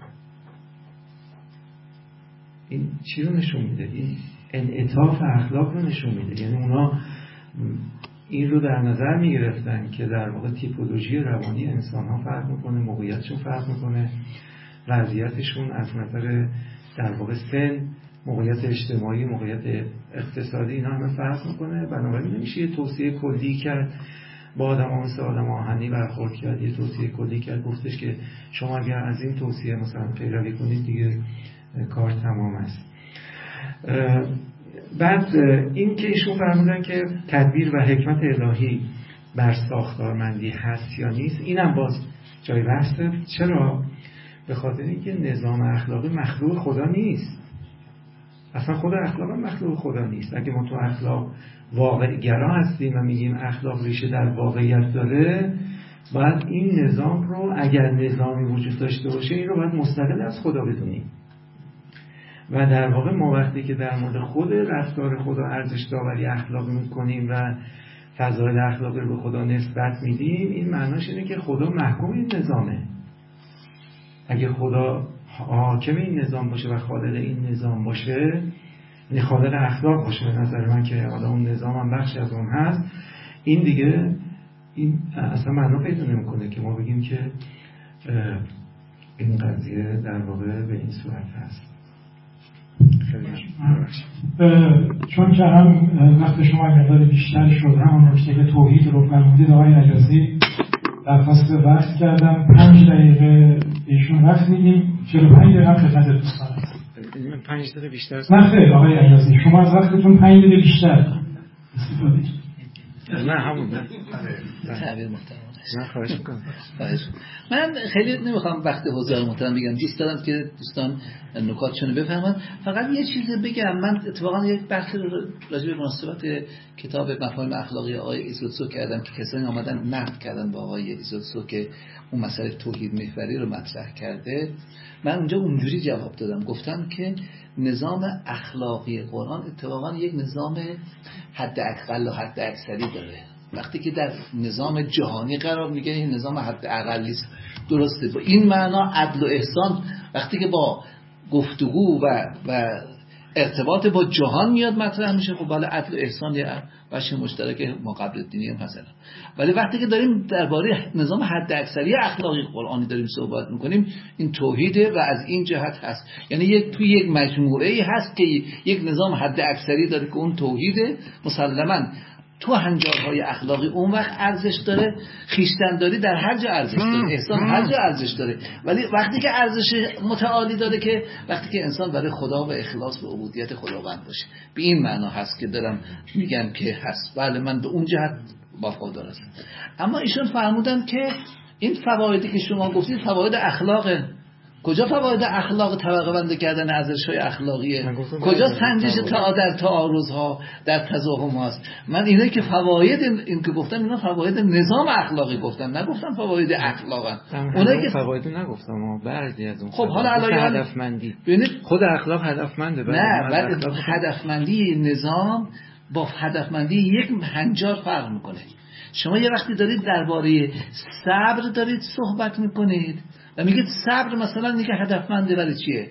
اما یه وقتی تو ساختار دارید حساب می‌کنید که کل این مجموعه اخلاقی که مسئله سعادت و استعلا هست و تعالی هست اون در اون تعالی وقتی که دارید شما میاد میگید مربوط به اون کل نظام تلقی می‌شود. ببخشید. بسیار آقای اگر اجازه بدی واقعا که بریم سراغ دوستان. میشه اونجا هم فهم بحث کرد من اینو توضیح این نکته که ایشون فرمودن که ما توی قرآن در واقع دو تا نظام اخلاقی داریم یه نظام حداقلی که اون عدل و اسلام محوره و یه نظام حد اکثری که اون توحید محوره. این در واقع ادعایی که به نظرم مرحوم علامه طباطبایی مطرح کردن. ولی این ادعا صد درصد نادرسته به نظر خلط عجیبی در اینجا صورت گرفته. یعنی ما باید نقش خدا و نقش توحید در اخلاق رو مشخص کنیم. اینکه شما بیاید در واقع بگید که خدا مثلا ان الله یحب المحسنین ان الله یحب التوابین ان الله یحب الصابرین.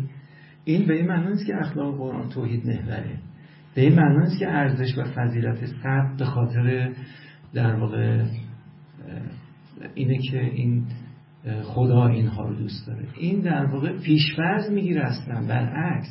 در واقع نقش خدا محبت خدا و اینجور چیزا در اخلاق نقش انگیزشیه. این پیوندی که بین مفاهیم خالص اخلاقی و مفاهیم دینی مثل توحید و زندگی پس مرگ در قرآن برقرار میشه این برای اینه که از این طریق یک انگیزه بیشتری برای اخلاقی زیستن ایجاد بشه. نه برای اینکه اون محور اون نظام عوض بشه و اون پایه های اون نظام که تا روی عدل و احسان بود برداشته بشه و گذاشته بشه روی توحید. اصلا چه این چیزی نیست. چرا اینجوری نیست؟ به خاطر اینکه خود خدا هم در واقع جزئی یعنی مخاطب در واقع این اخلاقه. یعنی اون دعوایی که بین اشاعره و معتزله برقرار بود. در سر رابطه دین و اخلاق و تقدم اینا اون دقیقا به همینجا برمیگرده. اشاعره می‌گفتن ما عدالت و احسان و سایر مفاهیم اخلاقی رو در پرتو توحید باید بفهمیم. معتزله می‌گفتن نه ما اول باید بریم سراغ عدل و توحید رو یه جوری باید بفهمیم که با عدالت سازگار باشه عرض می‌کنم به این که اگر روال به این صورت باشه که چهار پنج تا از دوستان سوالاتشون رو بپرسن به تناسب آقایون جواب بدن و بعد برای دو گروه دوم. جناب آقای بیات آقای صادقی آقای قنبری و آقای قاضیزاده نوبت گرفته از همینجا هم سوالات انشاءالله کوتاه مختصر و هم جوابات که به همه برسه انشاءالله. فهمید اشکال چرا بگید سوال؟ سوال اشکال انتقاد بله. چی بگم؟ و جناب آقای عبداللهیان هم. این گروه اول این پنج نفر بعد که شما پاسخ یا صحبتی بود انشاءالله برای گروه دوم. بسم الله الرحمن الرحیم. استفاده بردیم من به نظرم میاد که توی فرمایش دو بزرگوار مسئله نظام همچنان در افهام معناش. و اگر افهام این برطرف بشه راحت تر می‌تونیم بفهمیم. آقای عیازی یک ویژگی های گفتن مثل انسجام و ساختار و اصول آسم و اهداف. که به درد همه چی می‌خوره. یعنی برای همه چی لازمه در این شرایط عام نیست.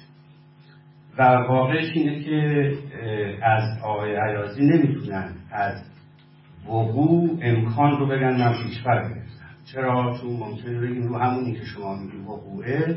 من میگم امکان نداره. نشده. شما گمان می‌کنید. یعنی اینجور نیست مثل امور متجسد objective که بگیم نگاه کن که میگیم کاغذ یعنی اینجور نیست. اما نسبت فرمایش آقای فنایی به نظرم میشونم در ابهام توی نظام داشتن. ببینید اگه اخلاق رو معنای ارزش های اخلاقی یا شهود های اخلاقی بگیریم سخن اینه که اگه من درست فهمیده باشم.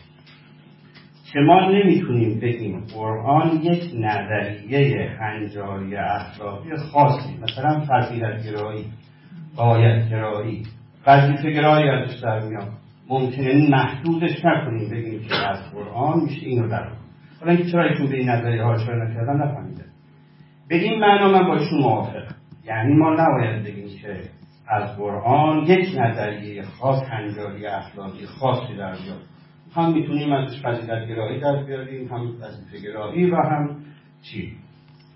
این که میگن غنی تره به این معنا من موافقم. یعنی این استعداد رو داره. البته این راجع به نسبت بین خودش شهودهای اخلاقی و ارزشهای اخلاقی و نظریه های اخلاقی هست. حالا راجع به قرآن هم هست. این دوتا هم روشن نشد. یه وقت هست که اصلا ما ارزشهای اخلاقی و شعورهای اخلاقی اونقدر غنی و ظرفیت دارن که نمی‌تونیم بگیم لزوما فقط فضیلت گرایی قدرت تبیین اونها رو داره نه. وظیفه گرایی هم می‌تونه داشته باشه. سخن دوم اینه که آیا ما می‌تونیم بگیم که از قرآن فقط وظیفه گرایی در میاد؟ عنوان نظریه. ایشون به روشنی این نکته رو نگفتن که به نظرم خوبه این رو بگم که البته من باشون موافقم. اما یه نکته ای که وجود داره اینه که من به نظرم میاد ما نظام رو به یه معنای دیگه هم می‌تونیم بگیریم. و اون خیلی قابل دفاع اون چیه؟ و اون اینه که ما مجموع ارزش هایی که در قرآن مجید اومده رو فهرست کنیم و بعد ببینیم آیا ما می‌تونیم میان این ارزش ها رتبه بندی کنیم؟ بگیم مثلا و مثالی که زدن احسان و عدالت.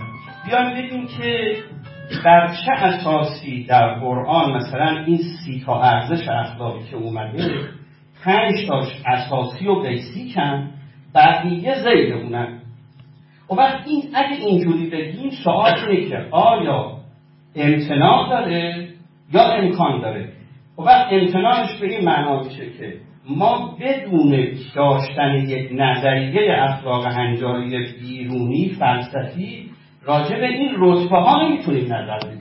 نمی‌تونیم صرفا بگیم چون راجع به احسان پنج بار اومده ده بار اومده ولی راجع به فلان ارزش اخلاقی دو بار اومده این داله بر اهمیتشه نه نمیشه. این سوال اینجوری خیلی راحت تره که نظام اخلاقی رو به معنای این باشه مجموعه ارزش هایی که قرآن ذکر شده رو بتونیم بر اساس خود قرآن ارزیابی کنیم این امتناع ولی می‌تونیم اینا رو بر اساس یه نظام فلسفی که داریم اینا رو رتبه کنیم از آخر هم برای نشون بده. ببینید مثلا تو کتاب مقدس خب بعضی ارزش های اخلاقی بهش تاکید شده یا حالا بگیم اهم از سنت مسیحی که توی ما نیست. مثلا شکوت یه ارزش اخلاقی است که تو مسیحیت خیلی تاکید شده. ولی تو کتاب مقدس ما بهش تاکید نشده.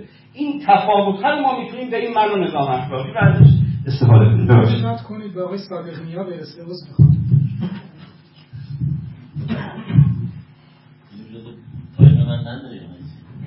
نه نه خیلی نه اصلا نباشید اگه خلاصه تر باشه لطفا خیلی بهتر من یک انتقادی به دو تا عزیز دارم در ارائه بحث آن که واقعا بحث خیلی انتظایی بود. من انتظایی بحث انزمامی تر داشت سوال از این که آیا می توان از قرآن یک نظام اخلاقی در آورد و پاسخ دادن به اینکه حکمت اقتضا می‌کند میشه در آورد یا هدف یا اینا خیلی بحث های انزمامیه ما به یه آبجه طرفیم این قرآن پیش روی ما در خدمتش هستیم. می‌تونید در بیارید؟ می‌دید 1400 سال است تاریخ اسلام میگذره او این نظام مثل که همه دارن میگن که سبک زندگی که قرآن ارائه میده بهترین سبک زندگی این شعار رو همه می‌تونن بدن. شما ندارید قبل شما ابن میمون تو قرن دوازدهم داد قبل از او هم کسایی دیگه سعدی با اون داد قبل اونها خیلی از دادن این شعار رو اینجوری خیلی شعار میشه من انتظار بحث انزمامی داشتم. دوست داشتم متکی رو قرآن. سوال دوم اینه که هر دو بزرگوار اصلا توجهی به اینتنشن یا قصد خدا نداشتن در این مسئله. خدا قصد ارائه این نظام اخلاقی داره. یا ما هستیم که داریم یک متن سامت رو گویا در کل قرآن کریم یک بار هم واژه اخلاق به کار نرفته. و شما اینجا ما نشستیم میگیم که آیا قرآن نظام اخلاقی داره یا نه. این قصد کو؟ یعنی من دوست داشتم توضیح داده بشه که آیا خدا قصد داشته یا اصطلاح ارائه بده سومین نکته این که من می‌خوام از آقای عیادی سوال کنم. من واقعا با تعریف شما از نظاممندی خیلی موافق نیستم. اگه به من گفتن نظاممندی رو تعریف شاید اینجوری می‌گفتم. می‌گفتم نظاممندی یعنی حفظ جزء مبتنی به کل و برعکس. اگه یه سیستمی اینجوری باشه من میگم این نظام. یا این هدف داشتن و اینا اینا ارزش های یا به اصطلاح option های اضافه است که رو اینا میاد ولی اصلش اینه. جزء به کل و برعکس این باید محبوب مثل بدن که به همون ترتیب که کل بدن ما قلب رو نگه میداره قلب هم کل بدن رو نگه میداره با این حال اگر ما این تعریف رو از شما بپذیریم چجوری می‌خواید نشون بدید که در قرآن پیوستگی نظم و ارتباط بین مفاهیم هست؟ یعنی در متنی که ما باهاش رو هستیم گاهی می‌بینیم خدا میگه که به نفعتونه این کار رو انجام بدید. گاهی میگه که نه چون من میگم انجام بدید. این گسسته شما اینو می‌خواید چجوری حل کنید؟ گاهی میگه قتل نکن. گاهی میگه قاتلو هم حتی لا تکون یعنی اصلا این عدم انسجام و پاشایی خیلی به چشم میاد. یعنی با این وجود باز از کنم این که در قرآن نظامی از اخلاق وجود داره یا نه. بگمان من خیلی جدی من واقعیتش رو بگم اینی که من فکر می‌کنم دست زدن به نظام اخلاقی یعنی تولید نظام اخلاقی عملی غیر اخلاقی. آره. این دلیل که یعنی قراره که ما کاکتیل درست کنیم مگه؟ یعنی قراره که یه مجموعه آدم درست کنیم یه جامعه کمونیستی همه مثل هم باشن. چرا کنشگران رو فراموش کردید. آدم ها آدم با ذهنیت با معانی مختلفی که در ذهن اینها هست. وقتی صحبت از نظام می‌کنید اینا رو فراموش می‌کنید. و اینا دیگه به حاشیه میدن اگر چه با تعریفی که از آقای دکتر فنایی است ارائه دادن مخالفم. چون آیا دکتر شما اجتماع امور اخلاقی رو با نظام به نظر جایی خلق کردید. اینکه ما ممکنه با یک مورد اخلاقی جدیدی رو برو بشیم این با اجتماع امر اخلاقی. یعنی جمع کردنشون نسازه. آخرین نکته که ما از کنم فرض کنیم مثلا ما نظام درست کردیم. من معتقدم مدرنترین بهترین نظام اخلاقی هم در الزام انسان به زیست اخلاقی ناکامد ناکارآمده و ناسران ما یک عمل رو می‌تونیم انجام بدیم. ده ها نفر بگیم اخلاقی صد نفر بگیم غیر اخلاقی مثل کشوهای پالی میمونه. مفاهیم چمدونیه از نظر من البته رو می‌گذارم که شما نظر بدید اگه اصلاح کنید من غرض قرآن ساخت یک انسان خاصه. نه ارائه یک نظام اخلاقی خاص. یک انسان خاص. حالا اون خاص بودن چه من شاید تنگ بده ببخشید. خواهیم آقای خنبری بفرمایید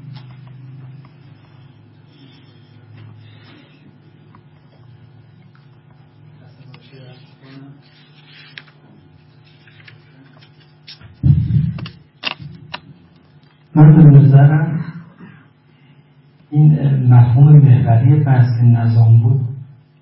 کاملا مبهم بود.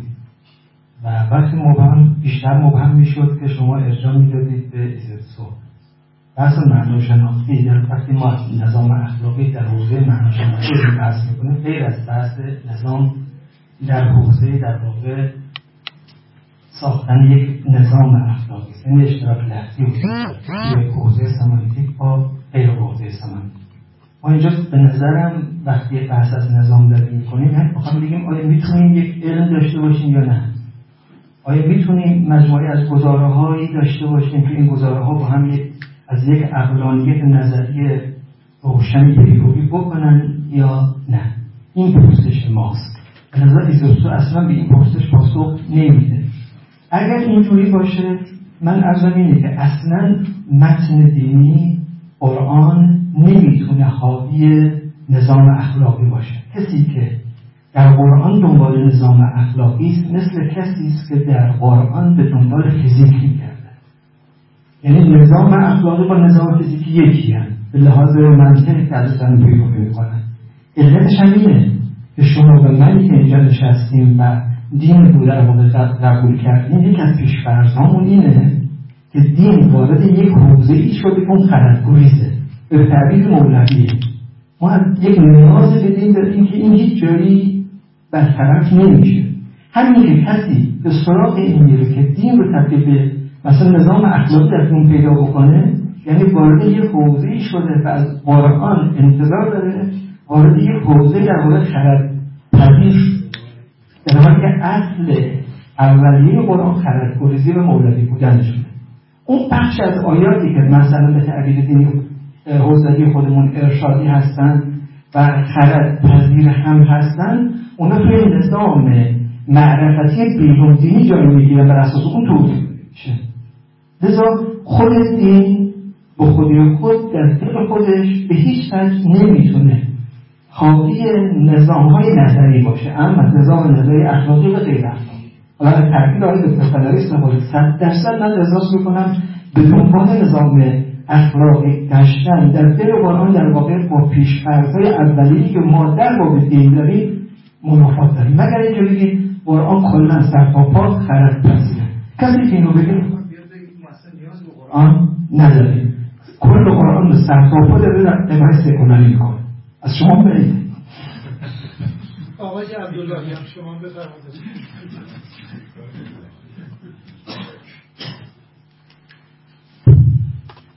بسم الله الرحمن الرحیم. خب استفاده بودیم و در واقع میشه گفت که قلمرو و بست مطلب آشکار شد که خیلی نیاز به تحقیق و تفحص پیش از این داره. چه کار از که در باشد تجربه عیازی و همچنین جواب دکتر مشخص نشه. اخلاق ما تقریبا یک نوع مشترک لفظیه اخلاق معاشرت داریم اخلاق سیر سلوک داریم. عیادی تقریبا که نمی‌دونم توحید محور اینا میفرمودن. ظاهرا ناظر به این اخلاق سیر سلوکی بودن. آقای دکتر که عدالت احسان میفرمودن ظاهرا اخلاق معاشرتی رو این اشتراک لفظی رو ما در واقع وضع نمی کنیم. ما نگاه به مباحث اخلاقی که می کنیم علمای اخلاق یک نوع اخلاق سیر سلوکی دارن که خیلی با معاشرت چندان توقعی ندارن یا دارن. میگن در ضمن تأمین همون اخلاق سلوکی محور اخلاق سلوکی. یک جنس معاشرتی دیگه از سیر سلوک کار ندارن در معاشرت با خلق خدا میگن این اصول رو رعایت کنن. لذا به نظرم در گفته دوستان این خلط بود که مشخص داشت ما می‌کنیم نظام اخلاق مشخص کنیم اخلاق معاشرتی رو خوب مشخص کنیم اخلاق سیر سلوکی یه مرتبه دیگه این بود که حاجب عیازی بیشترین تکیهشون روی مشخصات نظام بود که نظام چی مشخصه داره سیستم چنین تعریف نظام فواید نظام اینها. با اینکه در مسئله ما مفروغه. در واقع باید از اینجا خیلی گذرا رد می شدن یعنی اینها رو آقای دوسری تشریف دارن که ایشان بحث نظام اقتصادی کردن. همین مشخصات نظام رو فرمودن. ولی خیلی زود گذرانی مسلمه که شما می‌دونید نظام خصوصیات داره اما اون که ما بگیم این نشون دادن مصادیق نظام با این مشخصاتش در قرآن این مصداقش. مثلا اگر اولویت همون اصول و چینا هست نیست. اونا نشون دادنش در قرآن اون مصادیق و نمونه های ورود شده. خب ممکن شما در نشون دادن نمونه ها به مشکل بخورید بگید هدف هدف هست مسائلش نیست نیست هست. بخاطر عمده بحث باید متوجه به نشون دادن مصادیق باشه انتباق باشه. نه عمده بحث متمرکز به اصولی که در واقع میشه کار ما تعریف نظام نیست نظام تعریف شده سیستم تعریف شده. است اون که ما میخواییم اون میخواییم که این نظام به این سیستم در قرآن وجود داره یا نه؟ به نظر می‌رسد که مقدار زیادی از بحث از محور خودش بیرون بود. ولی در این حال که استفاده کرد مدوای دکتر ریاضی و نشون داد که این بحث به اینجا نمیشه. شاید پژوهش های گسترده رو بزنه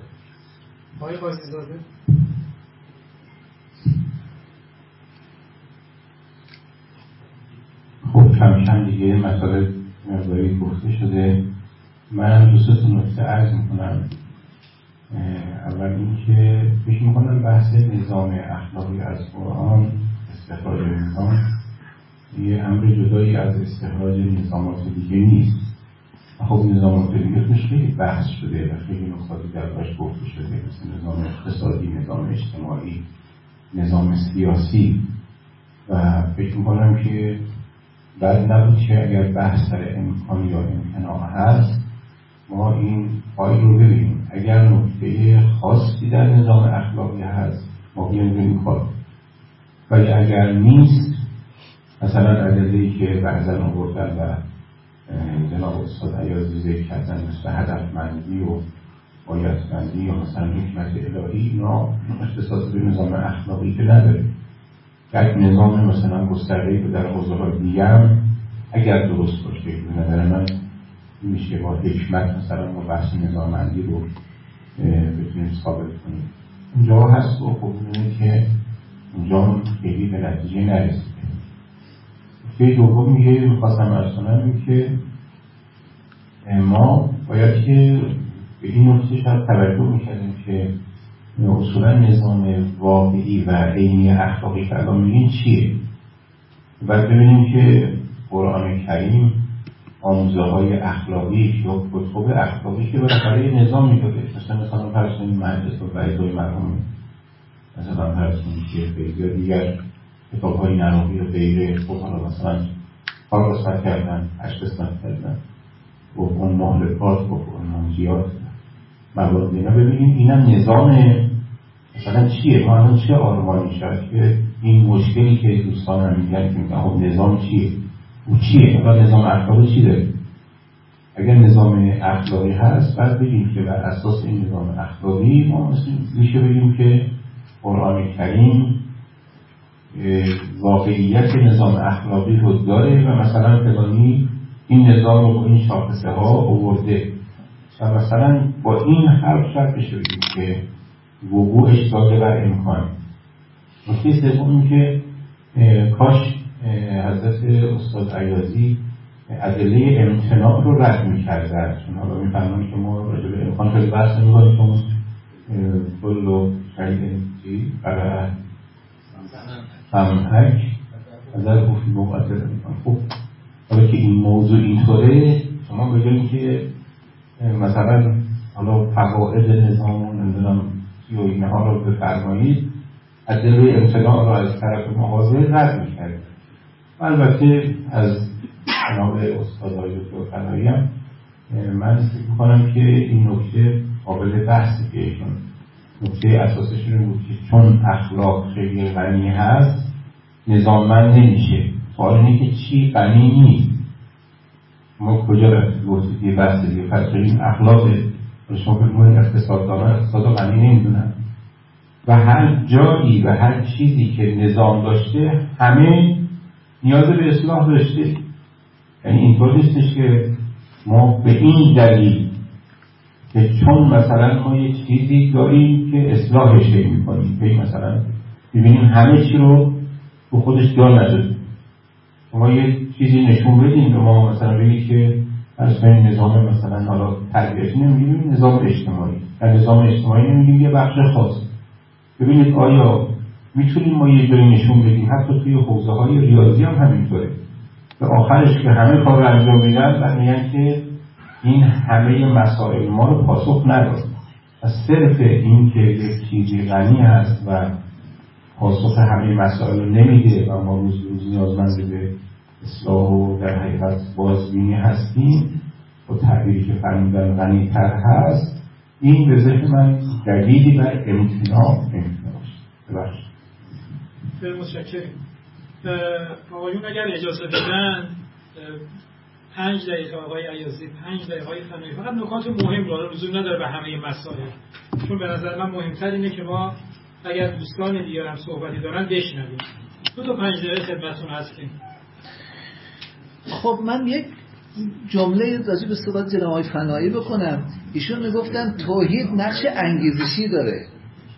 من می‌خوام بگم در نظام اخلاق قرآن هم ممکن است جنبه کارکردی و انگیزشی داشته باشه و هم جنبه معرفتی داشته باشه. اینجوری نیست که فقط صرفا جنبه کارکردی و انگیزشی داشته باشه. این جمله. راجع به این جهتش هست. حالا در رابطه با مسئله نظام ابهام در نظام من فکر می‌کنم اول من چیزی رو که گفتم جماعه عبدالله گفتن که حالا چرا تعریف مثلا بحث کردم خب همینجا که ایشون میگه ابهام داره. اولا من این تعریفی که کردم تعریف خودم من نبود. کسی که در باب سیستم و نظام تعریف کردن به طور مشخص گفتن که ما تعریفمون اینه. منم از دقیقا این قسمت رو گرفتم.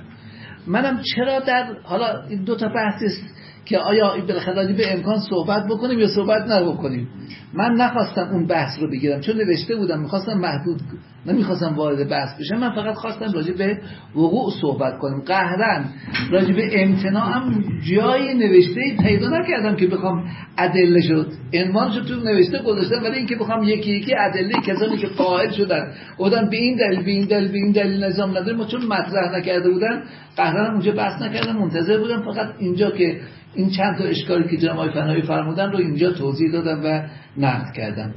من یک نکته ای که فقط می‌تونم باز این در این قسمت بگم در بحث فواید ایشون فرمودن که فقط در رتبه بندی می‌کنه. خب رتبه بندی کردن یکی آیا غیر از رتبه بندی بحث در بحث تزاهم چی؟ غیر رتبه بندی همش الزاما تزاهم نیست. وقتی که من از سخن از فواید کردم شش تا فایده رو گفتم. حالا چهار تا فایدهش روش خیلی هم تکیه داشتم. می‌خواستم روش صحبت کنم. فرمودم که ای کاش به جایش این بحث انتظایی انزمامی می‌کردیم. چون ما بحثمون بحث وقوع بود و بحث یک بحث نظری کل بود. طبعا می‌خواستیم یه بحث اقلانی بکنیم. مستندسازیش توی فرصت دیگه مطرح است و منم یه چیزی رو در این قسمت آوردم. آقای قنبری فرمودن که شما از ایزوتسو اگر گفتید که ایزوتسو مثلا در بحث نظام من از آقای ایزوتسو چی چیزی استفاده کردم؟ من گفتم اون معناشناسی برای رش برای روش کشف رو گفتم. بحث معناشناسی که گفتم بحث اون وقتی که گفتم بحث صحبت کلمات همانند همنشین و جانشین رو که گفتم از اون به عنوان روش مطرح کردم. ایشون هم فرمودن که نظام فیزیک مثل نظام اخلاقه خب بسته بینه که شما درباره قرآن یک روی تعیین بکنید یا نه؟ اگر شما قلمروتون این بود که فیزیک هم جایش مربوط به قرآنه خب بله ولی من حداقلش قبلا گفتم نوشتم و دیگه الان در خیلی از میان محققین ما کسی قائل نیست که روی قرآن اینقدر توسعه داره که شامل حوزه فیزیک و شیمی و اینا میشن. ما که در باب اونجا که بحث نکردیم. ما درباره چیزی بحث کردیم که. یکی از پایه های اصلی این بعثت پیامبر هستن. خب وقتی که اینجا شد من فیزیک رو هیچ وقت مقایسه نمی کنم به بحث اخلاق. ببینید یک بحثی رو که ایشون فرمودن که اخلاق بین من و ایشون مشترک لفظی است. من هم اخلاق هنجاری رو گفتم هم اخلاق توصیفی رو گفتم. وقتی من میگم حتی مسائل فرا اخلاقی رو می‌خوام بگم. وقتی که من میگم یک مجموعه ای رو می‌خوام بگم که در اون مجموعه جهانبینی و مبانی برش حاکم هست. من حرفم عمده تکیه بحث من این است.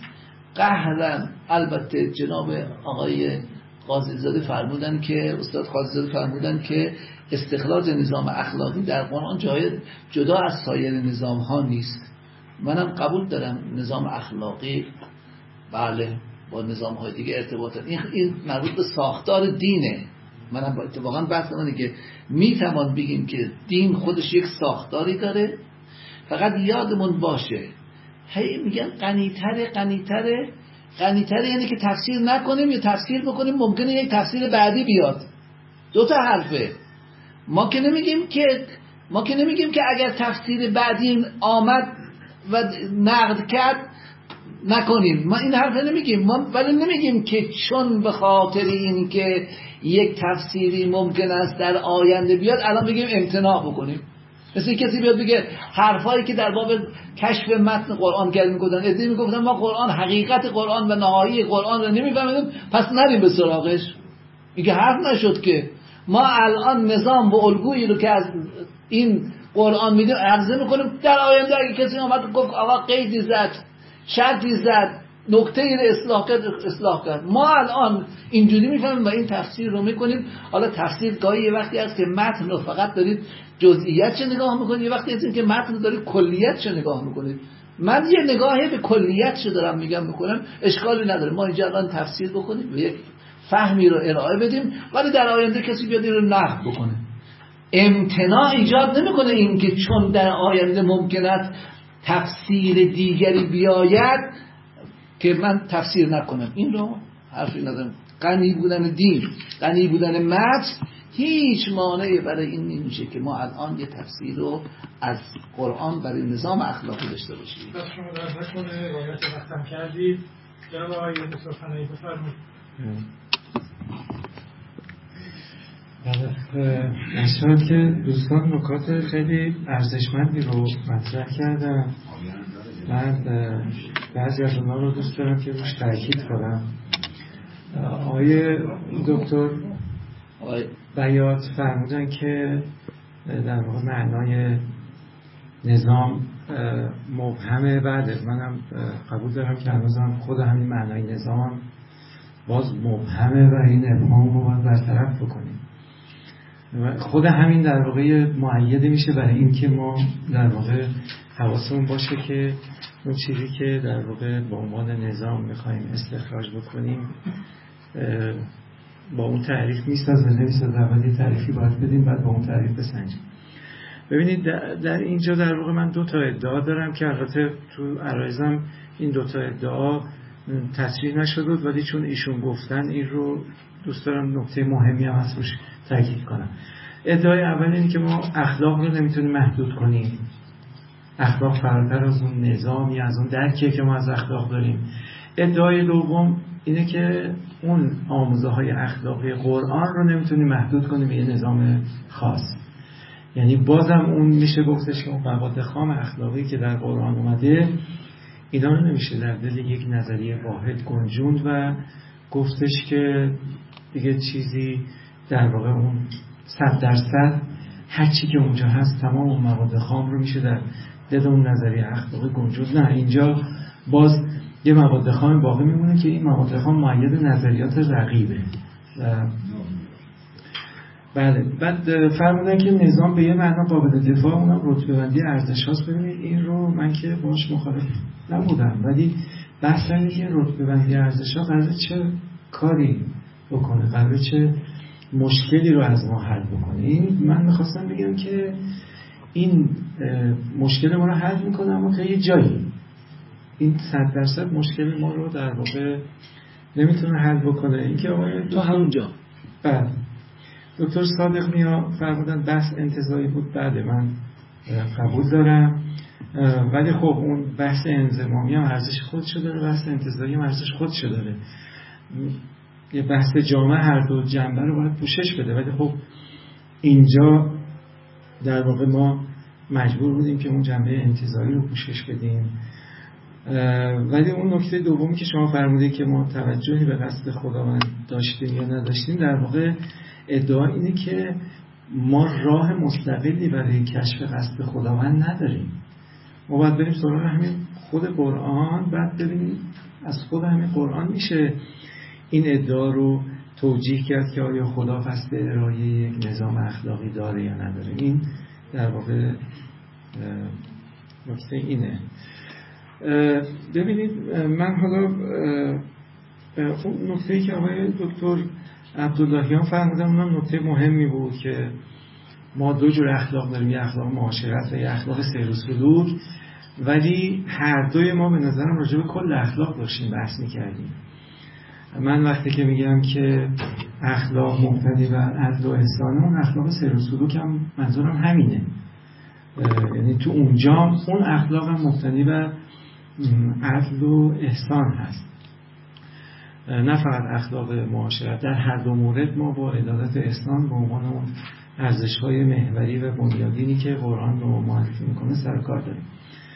مطلبی که آقای دکتر قاضی داده فرمودن خیلی مهم بود یعنی یکی از دلایلی که در واقع میشه اوورد علیه اینکه واقعا یک نظام اخلاقی واحد و جامعه رو میشه از دل قرآن در آورد اینه که تلاش هایی که صورت گرفته برای استخراج یک نظام اقتصادی یا یک نظام سیاسی یا یک نظام اجتماعی اینا عملا به شکست انجام میده. هیچ موفقیتی ما در این زمینه ها در واقع نمی‌بینیم. اما اون نقدی که ایشون وارد کردن به دلیلی که من آوردم برای اینکه اخلاق رو نمیشه نظاممند کرد ببینید من نگفتم چون اخلاق خیلی غنی هست نظاممند نمیشه. اون نکته اصلی و اساسی که من تو ذهنم هست اینه که ما هر چقدر که تلاش بکنیم چه در تفسیر قرآن چه در کشف نظام اخلاقی چه هر چیزی هر چقدر که تلاش بکنیم این نکته باید تو ذهنمون باشه که این چیزی که بهش می‌رسیم جای خودمون اصل رو نمی‌گیره. یعنی اینکه آقای عیازی فرمودن که بله ما تفسیر می‌کنیم اما اینم احتمالش هست که خب یه تفسیر بهتری بیاد. بحث این نیست. این سر جاش هست. ولی این توهم نباید در ذهن ما به وجود بیاد که تفسیر جای خود قرآن رو می‌گیره. ما هیچ وقت از مراجعه مستقیم به قرآن بی نیاز نمیشیم. اگه قراره که از تفسیر این انتظار رو داشته باشیم این انتظار غلطه. همین نکته رو در مورد نظام اخلاقی به نسبتش با خود اخلاق میشه گفت. اگر انتظار ما از نظام اخلاقی اینه که ما رو از مراجعه به خود اخلاق نیاز بکنه این انتظار انتظار معقولی در واقع نیست. یه نکته رو ایشون فرمودن که توحید جنبه معرفتی داره. بله توحید جنبه معرفتی داره. ولی بحث اینه که توی معرفت شناسی اخلاق به ما کمک می‌کنه نه. معلومه که خب توحید یکی از آموزه های قرآنه خودشان موضوع معرفته. ولی نقش توحید در قلم را اخلاق مورد بحث ماست. و اگر ما بخوایم بگیم که توحید در واقع یک جایگاهی در اون نظام اخلاقی قرآنی داره در واقع باید بگیم که به لحاظ متافیزیکی اون اصول دیگری که در اخلاق داریم مبتنی بر اصل توحیده. و این خب خلاف در واقع استقلال اخلاق از دینه که شواهد بسیاری هم در داخل خود قرآن داریم مثل بهش بله. ممنونم. دو از دوستان وقت گرفتن. من اول باید تشکر کنم از دوستانی که از تهران آمدن تکافل دکتر پویا آقای دکتر آرمین آقای جعفری. بکنم همراه خانم پویا هم از تهران آمده باشن. نمی‌دونم. نداشتید؟ و زحمت کشیدید. آقای آرمین در خدمت شما هستیم. بفرمایید. میکروفون به آقای آرمین اگه کنید. تشکر می‌کنم از مطالبی که فرمودن استفاده کردیم. راستش من مطالبی که یادداشت کرده بودم تقریبا شبیه نکاتی بود که جناب دکتر بیات فرمودن و در پاسخ آقایون و صحبت آقایون توضیح در مورد نکاتی آقای دکتر بیات اشاره کردن ندیدم بنابراین از یک منظر دیگری باز مطرح می‌کنم انشاءالله که پاسخی بشنویم قرار هر نظام اخلاقی مسئول به یه نظریه اخلاقه و نظریه اخلاقی یا توری اخلاقی شرط پردازش یک نظام اخلاقی است. چون بر اساس اینکه ما چه نظریه رو در فلسفه اخلاق بپذیریم خب تعریفمون از مفاهیم اخلاقی می‌تونه متفاوت باشه یا حتی از نظر ژرفای مفاهیم اخلاقی میشه متفاوت باشه. در نتیجه روابط میان مفاهیم اخلاقی هم اون بر اساس هیچ نظری رو بپذیریم تفاوت پیدا خب ما به طور کلی دو نظریه اخلاقی داریم که نظریت وظیفه‌گرا و نظریت قیامتگرا. خب همون قصیرتگرا رو عنوان من به عنوان وظیفه‌گرا کنار هم گذاشتم خب من سوال مشخص همینه آیا در نظر عزیزان به خصوص جناب آقای دکتر عیازی آیا نظام اخلاقی قرآن نسبت به این نظریه اصلا به طور این نظام اخلاقی نسبت به این نظریه لا شرطه یا متأثر از این نظریات اگر این گونه است اون وقت باید بگیم اون نظام اخلاقی که ما در قرآن به دنبالش میگردیم بر اساس چه نظریه اخلاقی؟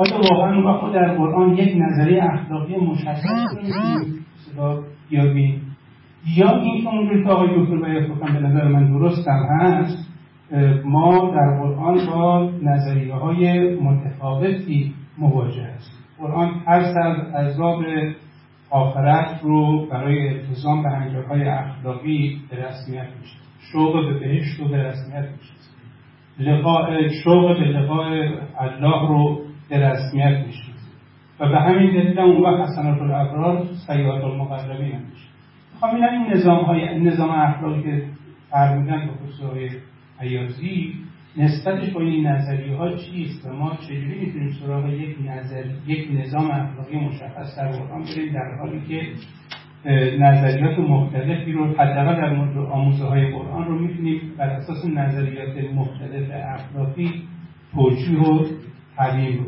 تشکر. جناب آقای جعفری شما هم بفرمایید. مختصر اگر باشه. من سوال داشتم آقای عیازی اگر ما قائل باشیم که ما یک نظام اخلاقی داریم به این معناست که فرض کنیم مثل یک کتاب رساله عملیه برای هر زمان برای هر نسل. افراد می‌تونن با مراجعه اون تکلیف اخلاقشون در هر زمینه در واقع مشخص کنن برای خودشون یعنی به این معنا و یک سال از آقای فنایی به این معنا که اگر این نظامی وجود نداره یا متفاوت نیست با اون ارائه دادن به این معناست که ما برای هر موقعیت اخلاقی یعنی ما این نوعی که الان هستیم یا بعدا دیگه بود برای هر موقعیت که بسته می‌خوان تکلیف اخلاقی خودشون رو بدونن نمی‌تونن در واقع بسته با مراجعه به من این تکلیف رو برای خودشون مشخص کنن بخاطر یه وقت کنیم صرف نظر. ما 6 هفته وقت داریم. اگر دوستان به تناسب و عدل تقسیم کنن به خودشون صحبت کنن. اگر اجازه من کل وقت رو نه. خواهش نه هر دیگه ما یه ما شیش هفت داره بیشتر.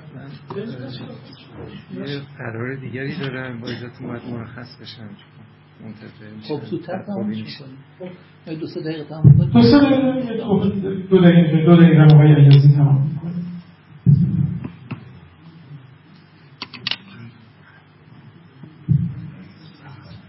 ببینید من یک حرف کلی دارم که حالا وقتی که صحبت از کشف نظام اخلاقی می‌کنید یا یه بحثی رو کلا در واقع تفسیر می‌کنید که شاید توضیح دادن این قسمت می‌تونه به بخشی از این اشکالاتی که اشاره شد جواب بده. اولا یه نکته اساسی که هست اینه که کشف نظام اخلاقی یک امر بشریه. ما هستیم که داریم کشف می‌کنیم. یعنی یه چیز قدسی نداره که شما فکر کنید که وقتی که این کشف رو کردید هست و تمام این هست. ما همینجور که در باب میگیم کتاب خاتم الکتب داریم اما خاتم تفاسیر نداریم. ما می‌تونیم بگیم که بله خاتم الکتب داریم اما خاتم النظام نداریم. یعنی اینکه اینجوری نیسته که من الان وقتی گفتم این نظام هست و من این رو دارم کشف می‌کنم دیگه کسی حق نداره یک نظام دیگه بخواد ارائه بده. این طبیعت متنه. این حقیقت این متن این هست. حالا قرآن هم نباشه. شما راجع به هر چیزی که حوزه هرمونتیک بهش تعلق بگیره اونجا باز همین بحث مطرح است که ممکنه هم تفسیرهایی داشته باشه و هم نظامهای خاصی داشته باشه. شما می‌تونید در یک بنا هم وقتی که یک معمار یک کاری کرده بهش بعد بگید این نظام معماری این آدمی که این ساختمان رو ساخته یک آیا یک نظام فکری و حاکم بر این جهت داشته که این کار را انجام بدهد یا ندهد این یک نکته کلی است که شاید این جهت رو داشته باشه. من همینجور که کتاب نوشتم گفتم که قرآن و تفسیر اصلی گفتم گفتم اصلی هست. قهرن می‌تونه نظام هم بر اساس این جهت داشته باشه. من اتفاقا تو این بخش خیلی این حرف محقق اسفانی برای من خیلی اهمیت پیدا کرده که وقتی که ما در باب حسن قب و اخلاقیات میگیم یک امر اعتباری هستن این قهرن وقتی میگیم اعتباری هستن. یعنی چی؟ یعنی اینکه می‌توان تابع تغییرات و مناسبات مختلف اینا تغییر پیدا کنن و انجام بشن خواه نخواه اون ساختاری که می‌تونه تو این مناسبات قرار بگیره قابل تغییر باشه و تو مناسبات. مثالی که اون وقت دادم این جهت بود که اگر شما گفتید برده دارید توی مناسبات اجتماعی اخلاقی از یک زمانی میاد قرار می‌گیره یا مجازات کردن مجرم در هر صورت با اون شکل کیفیت یک اخلاقی بوده ولی در این حال امروز ما می‌تونید شما بگید که اوغلا امروز این همچی کاری نمی‌کنه و این کارها شکر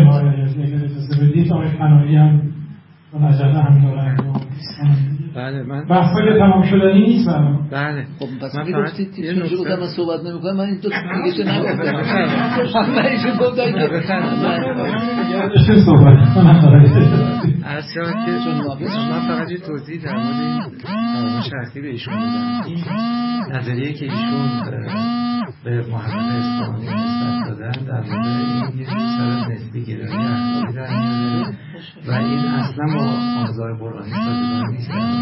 حالا می‌تونه در این حال که نسبی باشد ولی یه اصول ثابت هم داشته باشه. من یک مقاله مفصل در این قسمت نوشتم.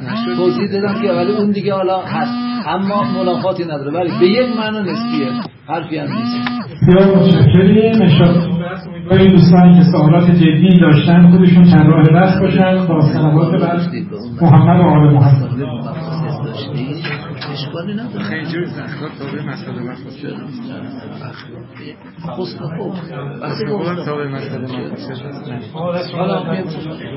خیلی مسئله متشکرم.